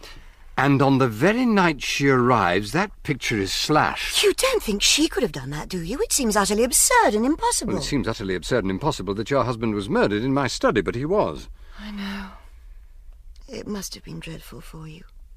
Oh, which reminds me. There's something I wanted to show you. Here. This is yours, I think. My earring! Hmm. Where did you find it? Uh, for the time being, I'm not going to tell you. Do you mind if I hold on to it for an hour or two? By all means, do. It's time we were getting down to lunch. They'll be wondering where on earth we've got to. Yes, yes, of course. And afterwards, I must have a quiet word with Lettice. Ah, Lettice. I hoped I might be able to catch you alone for a minute. There's something I want to speak to you about. Really? About this, in fact. Why did you drop it in my study? I didn't. That's not mine, it's Anne's. I know that. Then why ask me? She must have dropped it. I suppose you don't happen to remember when your stepmother was wearing these earrings last. Is it important? It might be. As far as I can remember, she was last wearing them on Thursday. Or the day of the murder. Yes. But according to what she said at the inquest, your stepmother didn't come into my study that day. Then it looks as though she wasn't telling the truth. Where did you find it? Underneath the desk. I always knew she was a liar. And I know you are one, Lettuce. What do you mean? I mean that my wife saw those earrings on your stepmother's dressing table when she called on her on Friday morning. Oh, it's too bad. Why did you do it, Lettuce? What do you mean? Was it jealousy? Jealousy. Oh, you can call it that if you like. I've always hated her since the first day she came down here and took my mother's place. I put that damn thing under your desk because I wanted her to get into trouble. What are you going to do? Nothing at all. I shall give the earring back to your stepmother and say no more about it. That's decent of you. And since you're being nice to me, I'll tell you something. I think you ought to get Dennis away from here. Dennis? I didn't want him to fall in love with me. I'm sorry about that. But if he goes away now, well, he might not get hurt too much. The police were searching round the old barrow where Dr. Stone had been conducting his so called excavations all the morning in the hope of finding what Inspector Slack calls a cache. But of course they found nothing. Then, after luncheon, I noticed the vicar going up there to take a look round. He hadn't been gone more than mm, quarter of an hour than he was back, carrying a suitcase. The very one I had seen Gladys Cram carry up there in the middle of the night. I need scarcely say that Inspector Slack was not in the least impressed. I suppose we may as well take a look at what's inside. Not that I expect to find anything much. Ah, just as I thought. Yeah, an old jacket, a greasy scarf, cloth cap, and a parcel done up in newspaper. Oh. His shirt, I shouldn't wonder. Well, I'm Good heavens. It's the old trench assaults that belonged to Colonel Prothero and the Charles II Tatzer. Yes, they're objects of some value, I take it. Oh, they most certainly are. Ah, so that was the game. But I don't understand. There's been no mention of these things going missing. Perhaps in all the excitement of the murder, they haven't yet noticed. Colonel Prothero probably kept them locked away in a safe. Ah, I'll go up to Old Hall straight away. This must have been why Stone did his flit up to London. And at least this lets him off the murder. He was playing a very different game. I'll take this little lot to Mrs. Prothero. And I better have a word with that young lady while I'm up there. She's evidently not as stupid as she looks. Now, if you'll excuse me. Goodbye for now. Goodbye. Goodbye, Inspector. Well, I think you deserve a glass of my elderflower wine for being so clever in finding that suitcase, Mr. Clement. Slack didn't seem exactly carried away with enthusiasm. He was just embarrassed because his own men didn't find anything. Oh, well, that's one mystery cleared up at least. Here you are, Mr. Clement. Oh, thank you, Miss Marple. Mm. Oh, excellent. Oh, good. You know, the suitcase wasn't the only thing I found in the woods. I also came across this. What is it? Looks like a crystal of some kind. Yes, that's what I thought. Why, it's probably quite unimportant, nothing to do with anything. I wouldn't be so sure. I don't think we can afford to take anything for granted anymore, do you? Hawes is waiting for you in the study. He insists on speaking to you. He's in a terrible state. Oh, Lord, that's all I needed. Well, I better face up to it straight away. I'm sorry, I didn't mean to startle you. Oh, You must excuse me. My nerves are all to pieces Yes, lately. so I can see. Hawes, you need to get away and take a rest, you know. We shall have you breaking down altogether at this rate. I can't desert my post. That is a thing I will never do. No, it's not a case of desertion. You're ill. I'm sure Dr. Haydock would agree with me. Haydock? What does he know? Now, he's considered to be a very good doctor. Oh, that's as maybe. I don't care for him. But that isn't what I'm here for. I came to ask you if you'd be good enough to preach for me tonight. I'm afraid I really don't feel equal to it. Why, certainly I'll take the service for you. No, no, I, I'm perfectly capable of taking the service, but, but I cannot preach a sermon. Oh, The idea of getting up in that pulpit and all those eyes staring at me, staring into my soul. Oh. Dear fellow. There is really nothing wrong with me. Oh, no. It, it's just these headaches. The powders I take don't seem to do anything any longer. But you will preach for me. Yes, I will, and I insist on taking the service too. You go back home and rest. I don't want There's that. no arguments, not another word. Very well. I'm grateful. You've been up to Old Hall today, haven't you? Yes, I have. Excuse me asking, but were you sent for? I don't understand you. I just thought there might have been some new development and that Mrs. Prothero had sent for you. She sent for me, yes. But uh, it was to do with a private matter. I see. Mr. Redding came to see me last night. I, I can't imagine why. Didn't he tell you? Well, he, he, he just said he thought he'd look me up. Said I must get a bit lonely in the evenings. He's never done such a thing before. I mean, what does he want to come and see me for? I don't like it. He said he might drop in again. What does it all mean? What idea do you think he's got into his head? Why should you suppose he has any ulterior motive? I've never said anything against him, even when he accused himself of the murder. I mean, does he think that I killed Prothero? Oh, Is no, that it? come- Is he hoping that I'll give myself away? Please, Hawes, you're talking nonsense. You're going to drive yourself into a complete nervous breakdown if you carry on like this. Go home, get some rest, and sleep, and then come and see me tomorrow. And do put these ridiculous fancies out of your head. I suppose you're right. I don't know what's the matter with me. There are times when I don't seem to be in control of myself at all. Uh, Oh, thank you for agreeing to take the service. Oh. What on earth's the matter with him? He's in urgent need of medical care, I think. I must talk to Haydock about him. And I'm sorry to add to your troubles, but I think you'd better have a look at this. Hmm? It was put through the letterbox while you were out. It was addressed to you, but I opened it. I, I could have torn it up, but I didn't. Dear Vicar, I think you ought to know what's going on. Your lady has been seen coming out of Mr. Redding's cottage. The two of them are carrying on together. Your wife is a proper bitch, a friend. And the only place for this is the waste paper basket. What nonsense! It isn't altogether nonsense. What? I have been seeing Lawrence. You see, when he first came here, I let you think I had only known him slightly. It wasn't true. I had known him rather well. In fact, before I met you, I'd been in love with him. Why didn't you tell me? I suppose it was something to do with your being quite a lot older than me. I thought you'd be tiresome, perhaps, about me and Lawrence being friends. You managed to conceal it all very skilfully. And then all this murder business happened. I didn't know about Anne, you see. I couldn't understand why Lawrence was so completely indifferent to me. I don't mean I, I wanted to set it all going again. I just wanted him to notice me. You do understand, don't you? I suppose I do. Uh, I don't know. I have to go and think about what I'm going to say in my sermon. Uh, M- Mrs. Price Ridley wants to see you. Oh, I certainly don't have the least desire to see her. Did she say what it was about? She simply said it was extremely urgent. Oh, well, that is within the bounds of possibility, I suppose. I'd better go over there. Leonard, you must understand there isn't anything between Lawrence and me. It was just. Oh, I, I don't know. Oh, don't think badly of me.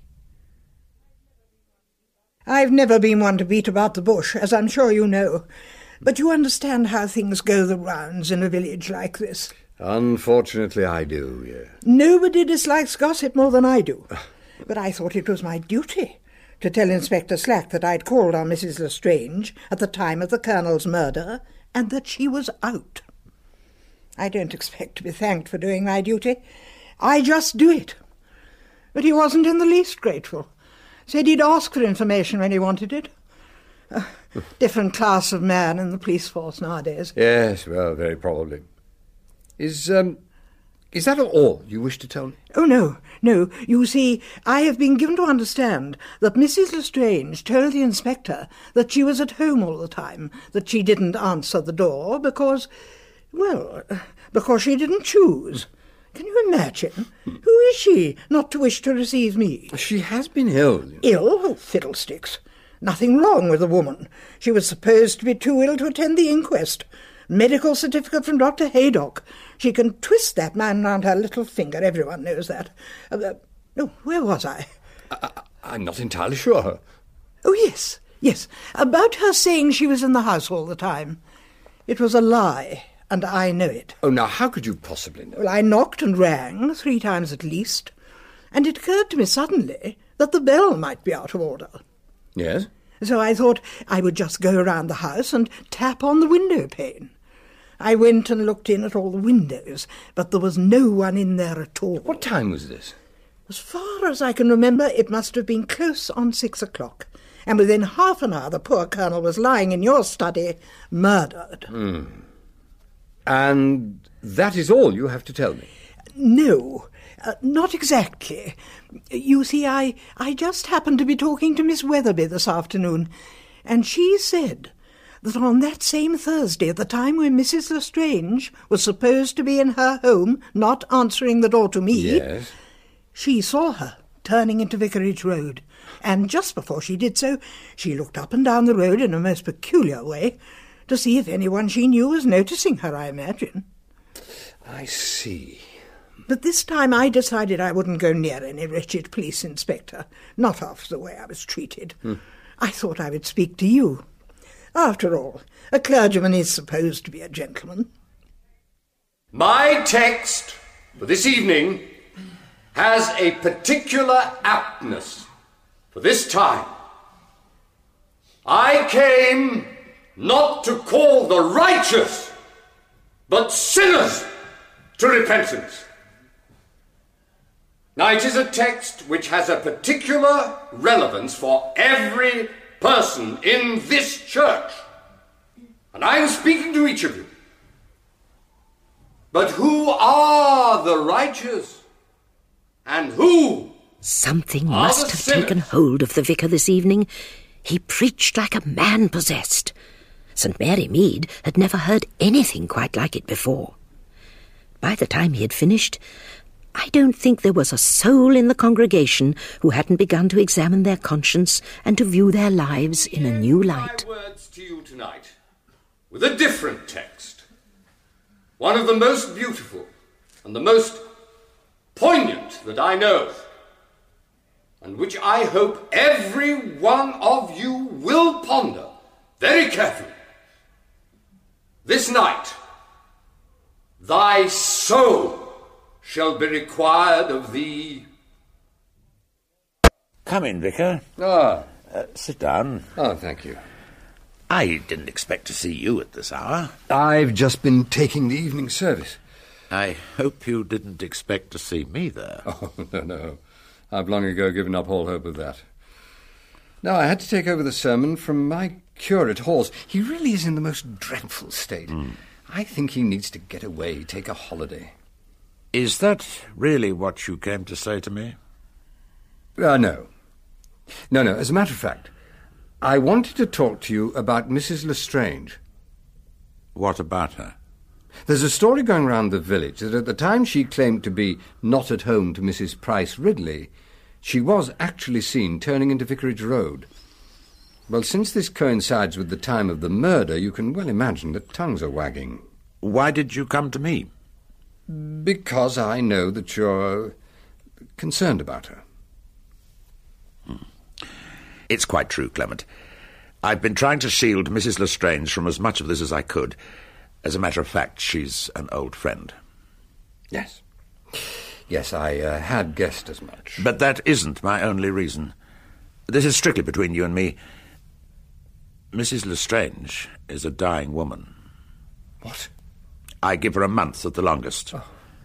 Do you wonder that I want to keep her from being badgered and questioned? Oh, dear, I've no idea. When she turned into Vicarage Road that evening, it was to come here. But, but she wasn't here. Surely when I sent Mary round to fetch you after I'd found the body. No, she'd left. uh, to keep an appointment. Where was that? In her own house? I don't know, Clement. I've truly no idea. You'll have to take my word for that. Oh, I do, of course. And thank you for being so honest. It'll go no further, I promise. Poor Mrs. Lestrange. Yes. She hasn't had much of a life. Oh, there was something else. To do with her? No, no, no, no, not at all. I wanted to show you this. I came across it this afternoon. Oh. It looks like a crystal of picric acid. What's that? Well, it's an explosive. Does it have any other uses? Yes, it's used medically, in solution, for burns. Wonderful stuff. Where did you find it? Mm, Just at the moment, I want to keep that to myself. I'm trying my hand at a bit of amateur sleuthing. Somehow, I don't think that's quite in your line, Clement. It's the kind of thing best left to Miss Marple. She wants to come round and see you. Miss Marple, when? At about half past nine, she said. And what's more, she wants to talk to you by yourself. Dennis and I are invited to a nephew amusing party and a glass or two of homemade wine. You said you'd go. Of course, just what one needs on a Sunday evening.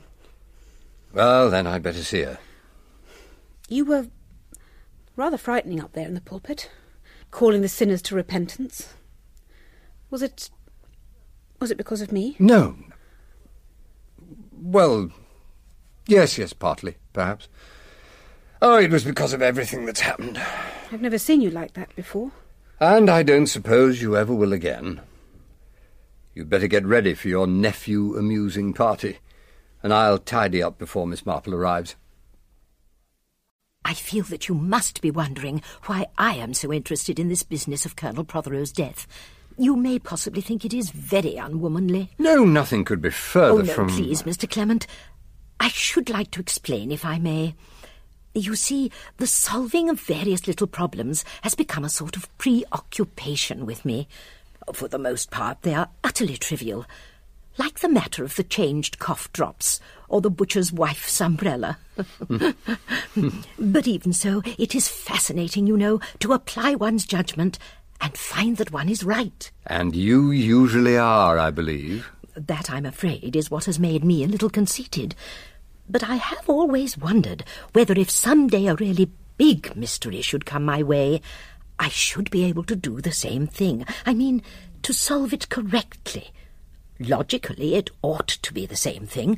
After all, a tiny working model of a torpedo is just the same as a real torpedo. Well, logically, you're right, but uh, is it necessarily the same thing? Of course, I wouldn't dream of saying any of this to Colonel Melchett or to that poor Inspector Slack. But I'm sure you know quite as much about the crime as Inspector Slack. I know you've been following it up. And that is why I was wondering if we might work together. I'll gladly tell you everything that I've found out so far. Not that any of it makes much sense, but you may be able to make something out of it. For instance, when we went over to see Mrs. Prothero at lunchtime.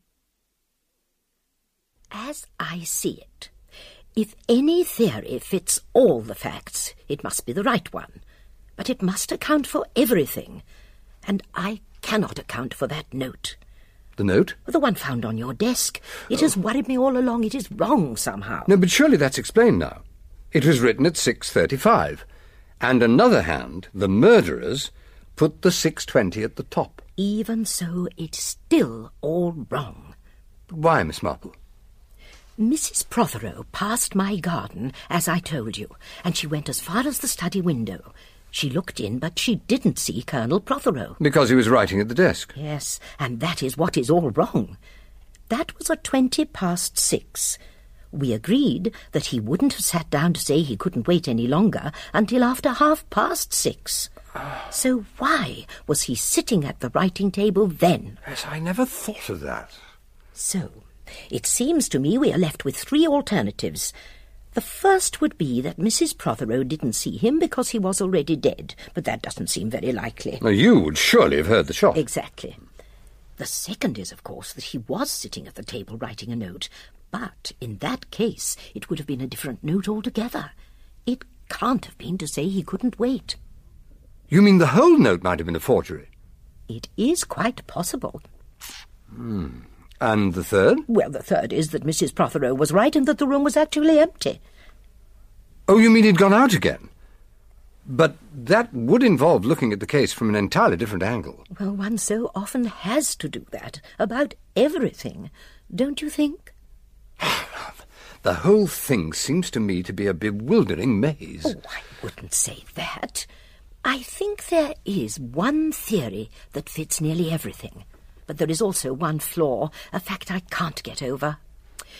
Perhaps it would be best if I were to go home and think it through again. But I'm glad we had this chat. You know, Mr. Clement, this little palm should really be watered more often. Oh. Your maid should attend to it. Oh, she doesn't attend to anything.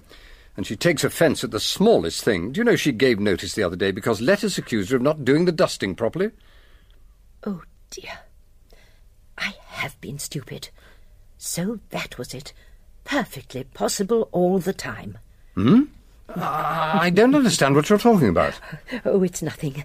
An idea that has just occurred to me. Do you know, I believe I have been extremely stupid. Oh, um, excuse me. Yes. 251, the vicarage. Hello, who's that? I want to confess. I want to confess. Hello? Hello? Uh, They've cut me off. What was it? Someone said they wanted to confess, and I was cut off. Better get back to the exchange. I don't think that will be necessary. I must go at once. I recognize that voice. Clement! I say, Clement! Ah, Colonel Melchett. I was just on my way over to see you. Yes, I can't spare a moment, Colonel. I'm afraid I must see Hawes at once. Why? What's the matter with Well, you'll know soon enough, I imagine. He's just telephoned me saying that he wants to confess. You're curate? Well, I'm sure it was his voice, but the phone call was cut off before he could say very much. That's why I want to get round there as quickly as I can. Uh, should I come with you? Yes, I think it would be best. Uh, there was something I wanted to tell you, Clement. For all I know, it may all tie in with what Hawes has to say. Oh, what's that? Uh, that note, the one you found on your study desk. Or the letter that Prothero never lived to finish. Uh, we got an expert onto it to say whether the 620 was added by a different hand. Hmm. Uh, naturally, we sent up a sample of Prothero's handwriting. And you know the verdict? That letter was never written by Prothero at all. Do you mean it was a forgery? Oh, yes. Yeah, they're quite certain about that. You know, it's curious. Miss Marple was saying only earlier this evening that that note was all wrong. Oh, confound the woman. She couldn't know more about it if she'd committed the murder herself. Ah, well, this is the house here. Hawes lodges with Mrs. Sadler. Well, the poor woman may have gone to bed, of course. Well, there's a light in Hawes' window. At least he'll hear us. Who is it? I'm sorry to disturb you at this late hour, Mrs. Sadler. Oh, it's you, Vicar. It is of the greatest importance that we speak with Mr. Hawes at once. Oh, won't you come in? Oh, Thank you.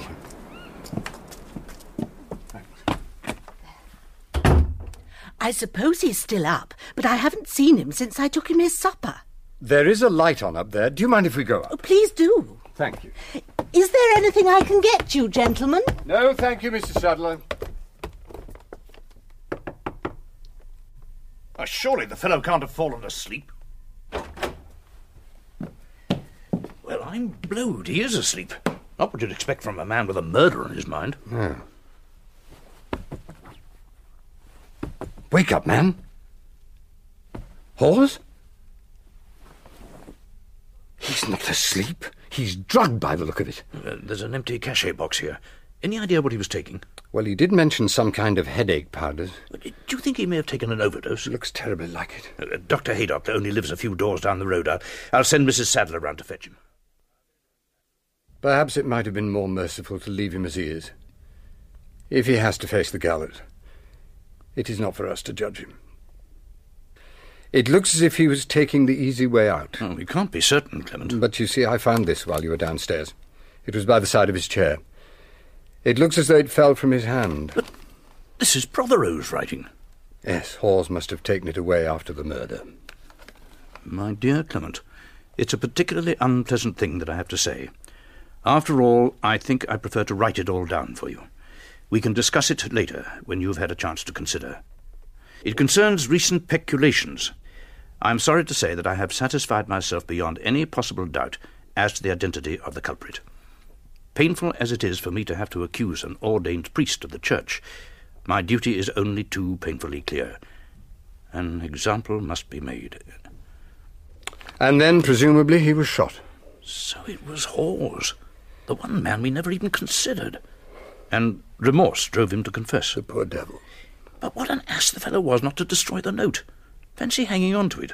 Well, human nature is full of inconsistencies. If it weren't, I doubt if we should ever catch a murderer.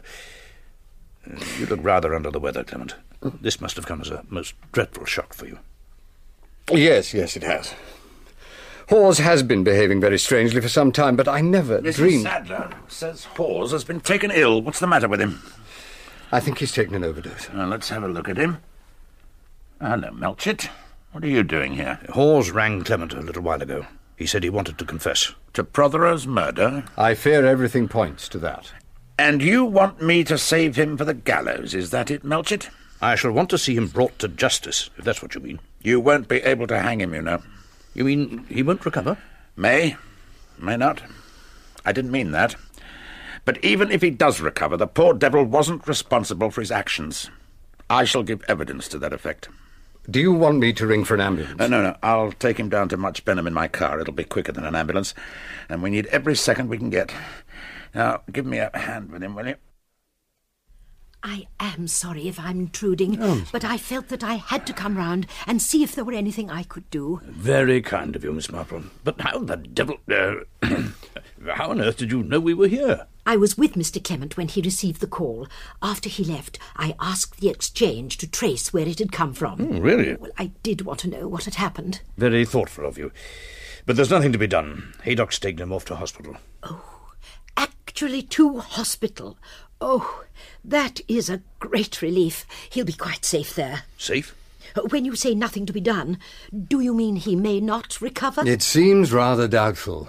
I suppose he took an overdose. I think you better take a look at this note. It was crumpled on the floor by where he was sitting. Thank you. All this business of Haydock's about Hawes being a sick man and not responsible for his actions. uh, What's supposed to be wrong with him? Well, he had been suffering from some disease which could cause changes in the personality. Never heard such utter rubbish. Oh, the poor man must have been dreadfully distressed. It does confirm what you suspected, Miss Marple. There was another note. It was very fortunate that you acted as quickly as you did, Mr. Clement.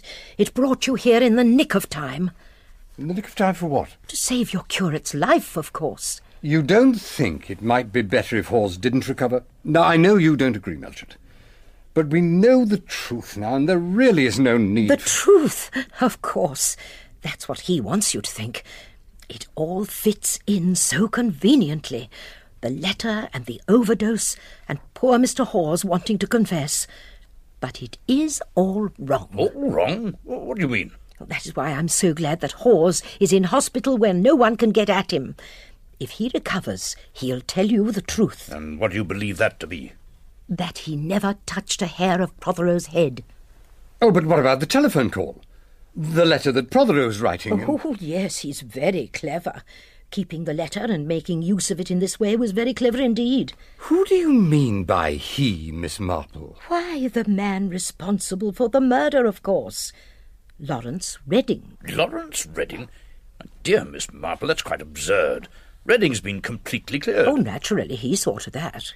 On the contrary, he did his best to get himself accused of the crime. Mm-hmm. Yes, yes, and you yourself, I remember, did say that his confession proved he had nothing to do with the murder. Oh, yes, he took me in as thoroughly as everyone else. It upset all my ideas and made me think him innocent, when up until then I'd felt convinced that he was guilty. You mean you suspected him from the first? I know that in books it is always the most unlikely person, but I never find that rule applies in real life. So often it is the obvious that is true. Much as I have always liked Mrs. Prothero, I could not avoid coming to the conclusion that she was completely under Mr. Redding's thumb and would do anything he told her. Well, the older woman with a young lover, you know. And he is not the kind of man who would dream of running away with a poor woman. From his point of view, it was essential that the colonel should be removed. Oh, forgive me, Miss Marple, but the whole thing's absolute nonsense. Redding's time is fully accounted for until 6.45, and Haydock says positively that Prothero had been dead at least half an hour when he examined the body at 7 o'clock. Oh, and Dr. Haydock is quite right. Of course, it was Mrs. Prothero who actually shot her husband. And Prothero? It only came to me how it had been done when I noticed that palm in the pot by your study window. Mad. Quite uh, potty. I was quite relieved at first when it seemed I had been wrong, and I began to think of other people who had a positive motive for wanting Colonel Prothero out of the way. Oh, your seven suspects? Yes, indeed. Well, I, I won't go into all of them now, but there was that man Archer who had threatened to be avenged on Prothero, and of course there was your maid. Ah, You can't possibly have suspected Mary. She has been walking out with Mr. Archer for quite a long time, and she's a very queer tempered girl. Oh, she's certainly that. And as for opportunity, she was alone in the house with Prothero. And then there was Lettice, so desperate for her freedom, and there was the matter of why she left the Hartley Napier's tennis party so early. Hmm. And there was you, of course, Vicar. Me? Well, there was the little problem of the church collection, was there not? Ah, yes. And either you or Mr. Hawes must have been guilty. And I had said that the world would be a better place without him. Miss Marple, all this is I very... couldn't help wondering about Griselda. Goodness sake, Mrs Clement's completely out of it. She'd still have been on the 6.50 from London. Oh, that is what she said. But the train was half an hour late that night, and she was seen in the village at twenty five past seven. So it followed she must have come home by an earlier train. Yes. She must have done. Inspector Slack was certain that Mrs. Lestrange had something to do with the crime. Oh, but that's quite another story. And then, of course, Miss there were- Marple, I think it's time you told us why you think Redding and Mrs. Prothero killed the Colonel, and not go wandering on about why everyone else did not. Oh, very well. I will put my explanation before you. On Thursday afternoon, the day of the murder, Lawrence Redding called on you, Mr. Clement, knowing you to be out. I saw him pass by. Yes, that's right. I found him in my study. He told me that he wanted to know if I'd mind if he left his painting things in the studio while he tried to find somewhere to live in London. Before you arrived, he took the opportunity to conceal his pistol, loaded, in the potted palm by the window. Mary could be relied upon not to water it. At 5.30, he telephoned the vicarage from the North Lodge, adopting a woman's voice. He's a clever actor. I saw him in the charades last Christmas. Well, that's possible, and he I was... suppose. It was a very crackly line, I Well, his remember. impersonation was good enough to get you out of the vicarage. Mrs. Prothero and her husband drove down to the village. And later, when she stopped by my cottage gate to talk to me, she made sure that I noticed she did not have her handbag with her. You mean to say that she killed Prothero when we all thought she just went round to see if he was in the study? Quite so. Well, the poor colonel was sitting at the desk, writing a letter about whores. He was deaf, and didn't notice her come in from the window. She took the gun from the bowl, shot him through the head, and was out again like a flash. But you'd have heard the shot. The gun was fitted with a silencer. Mrs. Prothero was met at the studio by Mr. Redding, and human nature being what it is, I'm afraid, they realised that I would not leave the garden until they came out again. And when they did come out, They were perfectly happy and rather gay. And there, of course, they made a mistake. Because if they really had said goodbye to each other as they pretended, they would have looked very different. Ah, I suppose they felt that if they appeared upset, it might look suspicious. Most likely. So then, Lawrence Redding goes off to the Blue Boar with Dr. Stone to provide himself with an alibi. Finally, he arrives at the vicarage, leaving it as late as he dares. He picks up the pistol with its silencer and leaves the letter with the time written on it in what is made to look like forged handwriting. Quite unexpectedly, he finds the note actually written by Colonel Prothero. And being a very intelligent young man, he realizes that it might come in useful. Exactly. Eh, He alters the hands of the clock to the same time as the letter, knowing that it is always kept a quarter of an hour fast. why on earth should he do that? To make it look like someone else's clumsy attempt to incriminate Anne Prothero. Why was he so distraught when he rushed out of the house when I arrived? Oh, that was really quite clever. What would a murderer who had committed a crime try to do? Behave as if nothing had happened. And that is exactly what he does not do. Hmm. he then goes away, disposes of the silencer, and marches into the police station and makes a perfectly ridiculous self accusation which takes everyone in. And the shot in the wood, uh, how do you account for that? Precisely how he arranged it, I don't know. But I understand that picric acid explodes if you drop a heavy weight on it. So he rigged up some kind of time fuse to make a large stone fall on the crystals at just the right moment. And that was the stone that he'd picked up when I came across him in the wood. He was probably trying to clear up the traces and had to invent that ridiculous story about bringing it for my rock garden. Only it was quite the wrong sort of stone, and that put me on the right track. Ah, that's all very well, Miss Marple, but, but how do you account for this fellow Hawes? He actually rang up Clement and confessed. You can't get around that. That was really a remarkable sermon you gave this evening, Vicar. Hmm. And it must have affected Mr. Hawes deeply. He could bear it no longer and felt that he must confess about the misappropriation of the collection fund. What? It did not take much ingenuity on Lawrence Redding's part to work out that Prothero's letter referred to Mr. Hawes. I understand that he came to visit him here last night and spent a long time with him. He substituted a cachet of something fairly deadly for Hawes's headache cure and slipped Prothero's original note into the pocket of his dressing gown. I rather fancy Mr. Hawes found that letter tonight, just after taking the fatal cachet and coming on top of the vicar's sermon. He rang me up to confess. Yes. Most extraordinary. Well, I suppose I have to admit, Miss Marple, that your solution's a very plausible one. But you'll allow me to point out that there's not a shadow of proof. I realise that, but you do believe it to be true, don't you? Well, it fits the facts, is the way the thing could have happened. But there's not an atom of proof. That is why I thought that under the circumstances a little trap might be permissible. What sort of trap? Supposing Mr. Redding were to be rung up on the telephone and warned. Fly, all is discovered. It's the oldest trick in the book, Miss Marple. Oh. Young Redding's far too downy a bird to be caught that way. It would have to be something very specific. I quite realise that. But what if the warning were to come from someone who is known to have rather unusual opinions on these matters? Dr. Haydock, for instance?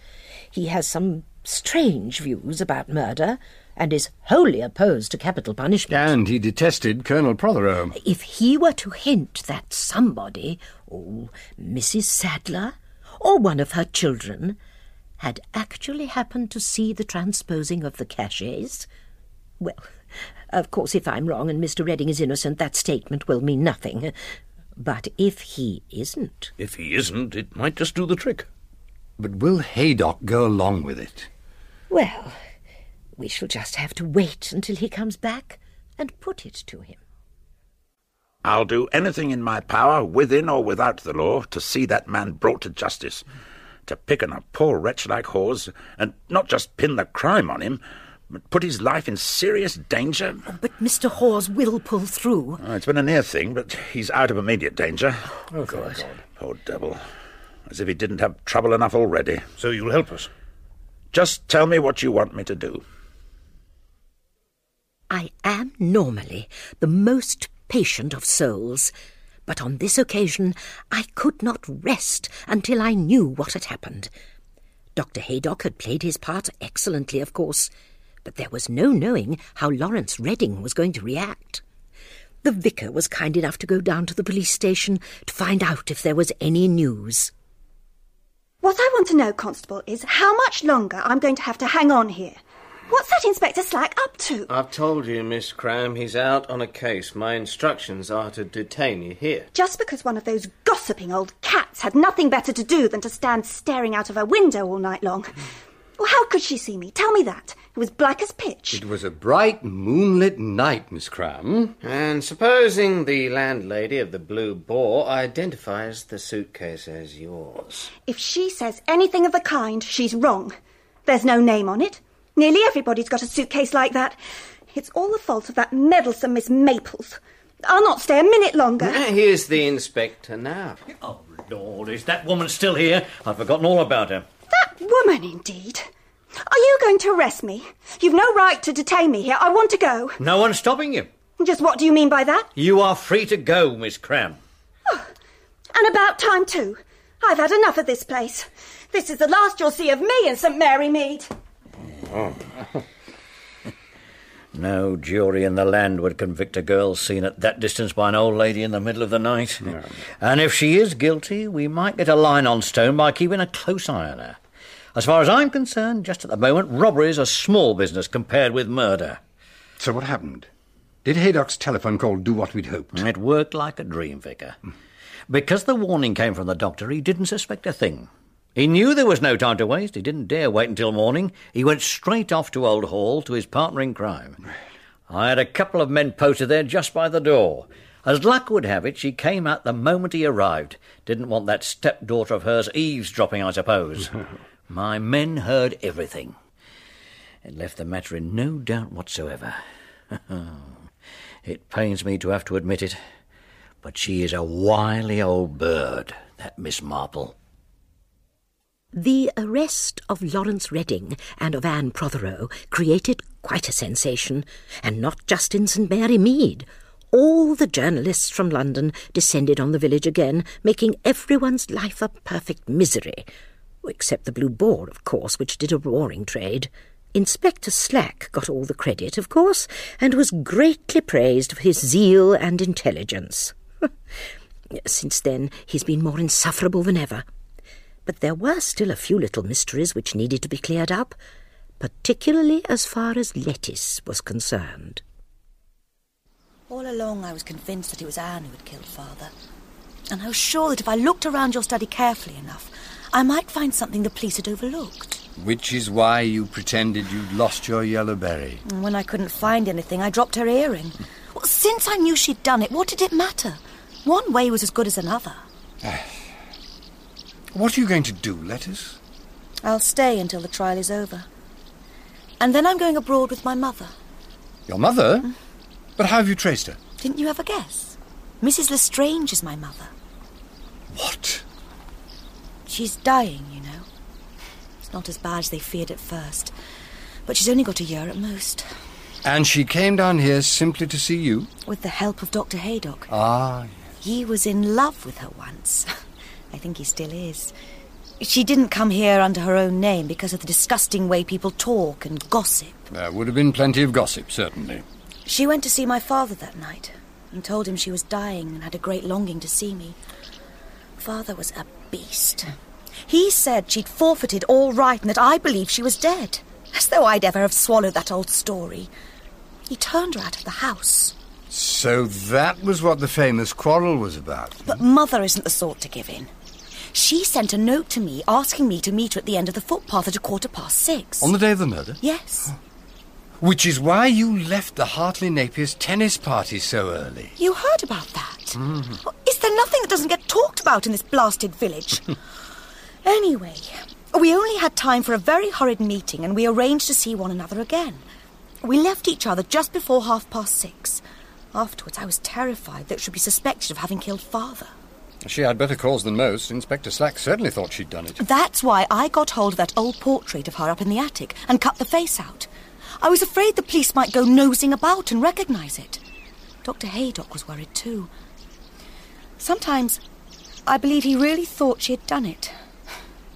Mother's a rather desperate sort of person. She doesn't count consequences. I can see now how like your mother you are. She and I belong together. Father and I didn't.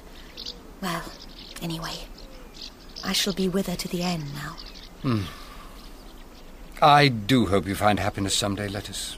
There hasn't been much of it so far. What's become of Dennis? I haven't seen him around. Has he gone away because of me? Oh, no, no, no, no, he did nothing of the sort. An old college friend of mine is starting up a new magazine, and I, I asked him if he could find Dennis a job. Oh, What kind of magazine? Well, as it happens, it's called Murder Mystery Monthly. Remember me to him. and give my love to Griselda. I was in Redding's cottage that evening. I did catch an earlier train back so that I could meet him without everyone wondering where I was. If I'd realised that within the hour he and Anne Prothero were going to commit murder. Are you. Are you concerned about what's going to happen to him? I don't feel anything at all. That evening, it was as if I were talking to a complete stranger, and that's how he appears to me now. It's as if I'd never known him. Hmm. There hasn't been anything between us since before I married you. You must believe that. I. I just wanted him to take notice of me. Stupid feminine pride, I suppose. Well, I've. I've been well and truly punished for that. I was terribly hurt. I'm sure I don't have to tell you. But you can take it from me that you won't have the least cause to worry in the future. I'm going to be very sober and God fearing, just like the Pilgrim Fathers. I must admit, I don't exactly see you as a pilgrim father. I have a steadying influence coming into my life, but in your case it will be a kind of rejuvenating one. At least, I hope so. uh, my dear child, I haven't the faintest idea what you're talking about. Oh, Lawrence, you're so hopeless. At any rate, you won't be able to call me a dear child when we have one of our own. Griselda. oh, Griselda, I can't tell you how happy I am. Could you say just for once that you love me madly? Griselda, I adore you. I'm wildly and quite unclerically crazy about you. I. Oh, Lord, Miss Marple's coming across the garden. Oh, I can't, oh, I can't face her. I, I really can't. You, you won't tell her, will you? No, I wouldn't dream of doing such a thing. I don't want her offering me cushions and telling me to put my feet up. Uh, uh, No. uh, tell her I've gone to the golf links. That'll, that'll put her off the scent. I hope I'm not intruding. No, not at all, Miss Marple. Do come Uh. in. Oh, thank you. Now sit down. Thank you. I really came to find out whether you'd heard the news. The news? Yes, about Gladys Cram. What about her? She has come back, walked into the police station as bold as brass, and admitted it was she who took the suitcase up to the wood that night. So she's confessed to being involved in the burglary. Oh, goodness me, no. She says she did it all in good faith. It seems that Dr. Stone, or whatever his real name is, told her that he feared another archaeologist was spying on his discoveries and might pirate them. So he told her that he had packed away his most significant finds in the suitcase and asked her if she would hide it in the woods. Well, if she believed that story, she must be even sillier than she looks. The police have decided to give her the benefit of the doubt. So now, of course, she'll be on the lookout for another elderly bachelor. Mm, but the genuine article this time. Yes. and how is dear Griselda? Oh, she, she's fine. Fine. She's uh, gone off to the golf links. Oh, I hope she's not overdoing it. What do you mean, Miss Marple? In her condition. Her condition? I happened to be in the bookshop in Mutt Benham yesterday, and I couldn't help noticing what she was buying.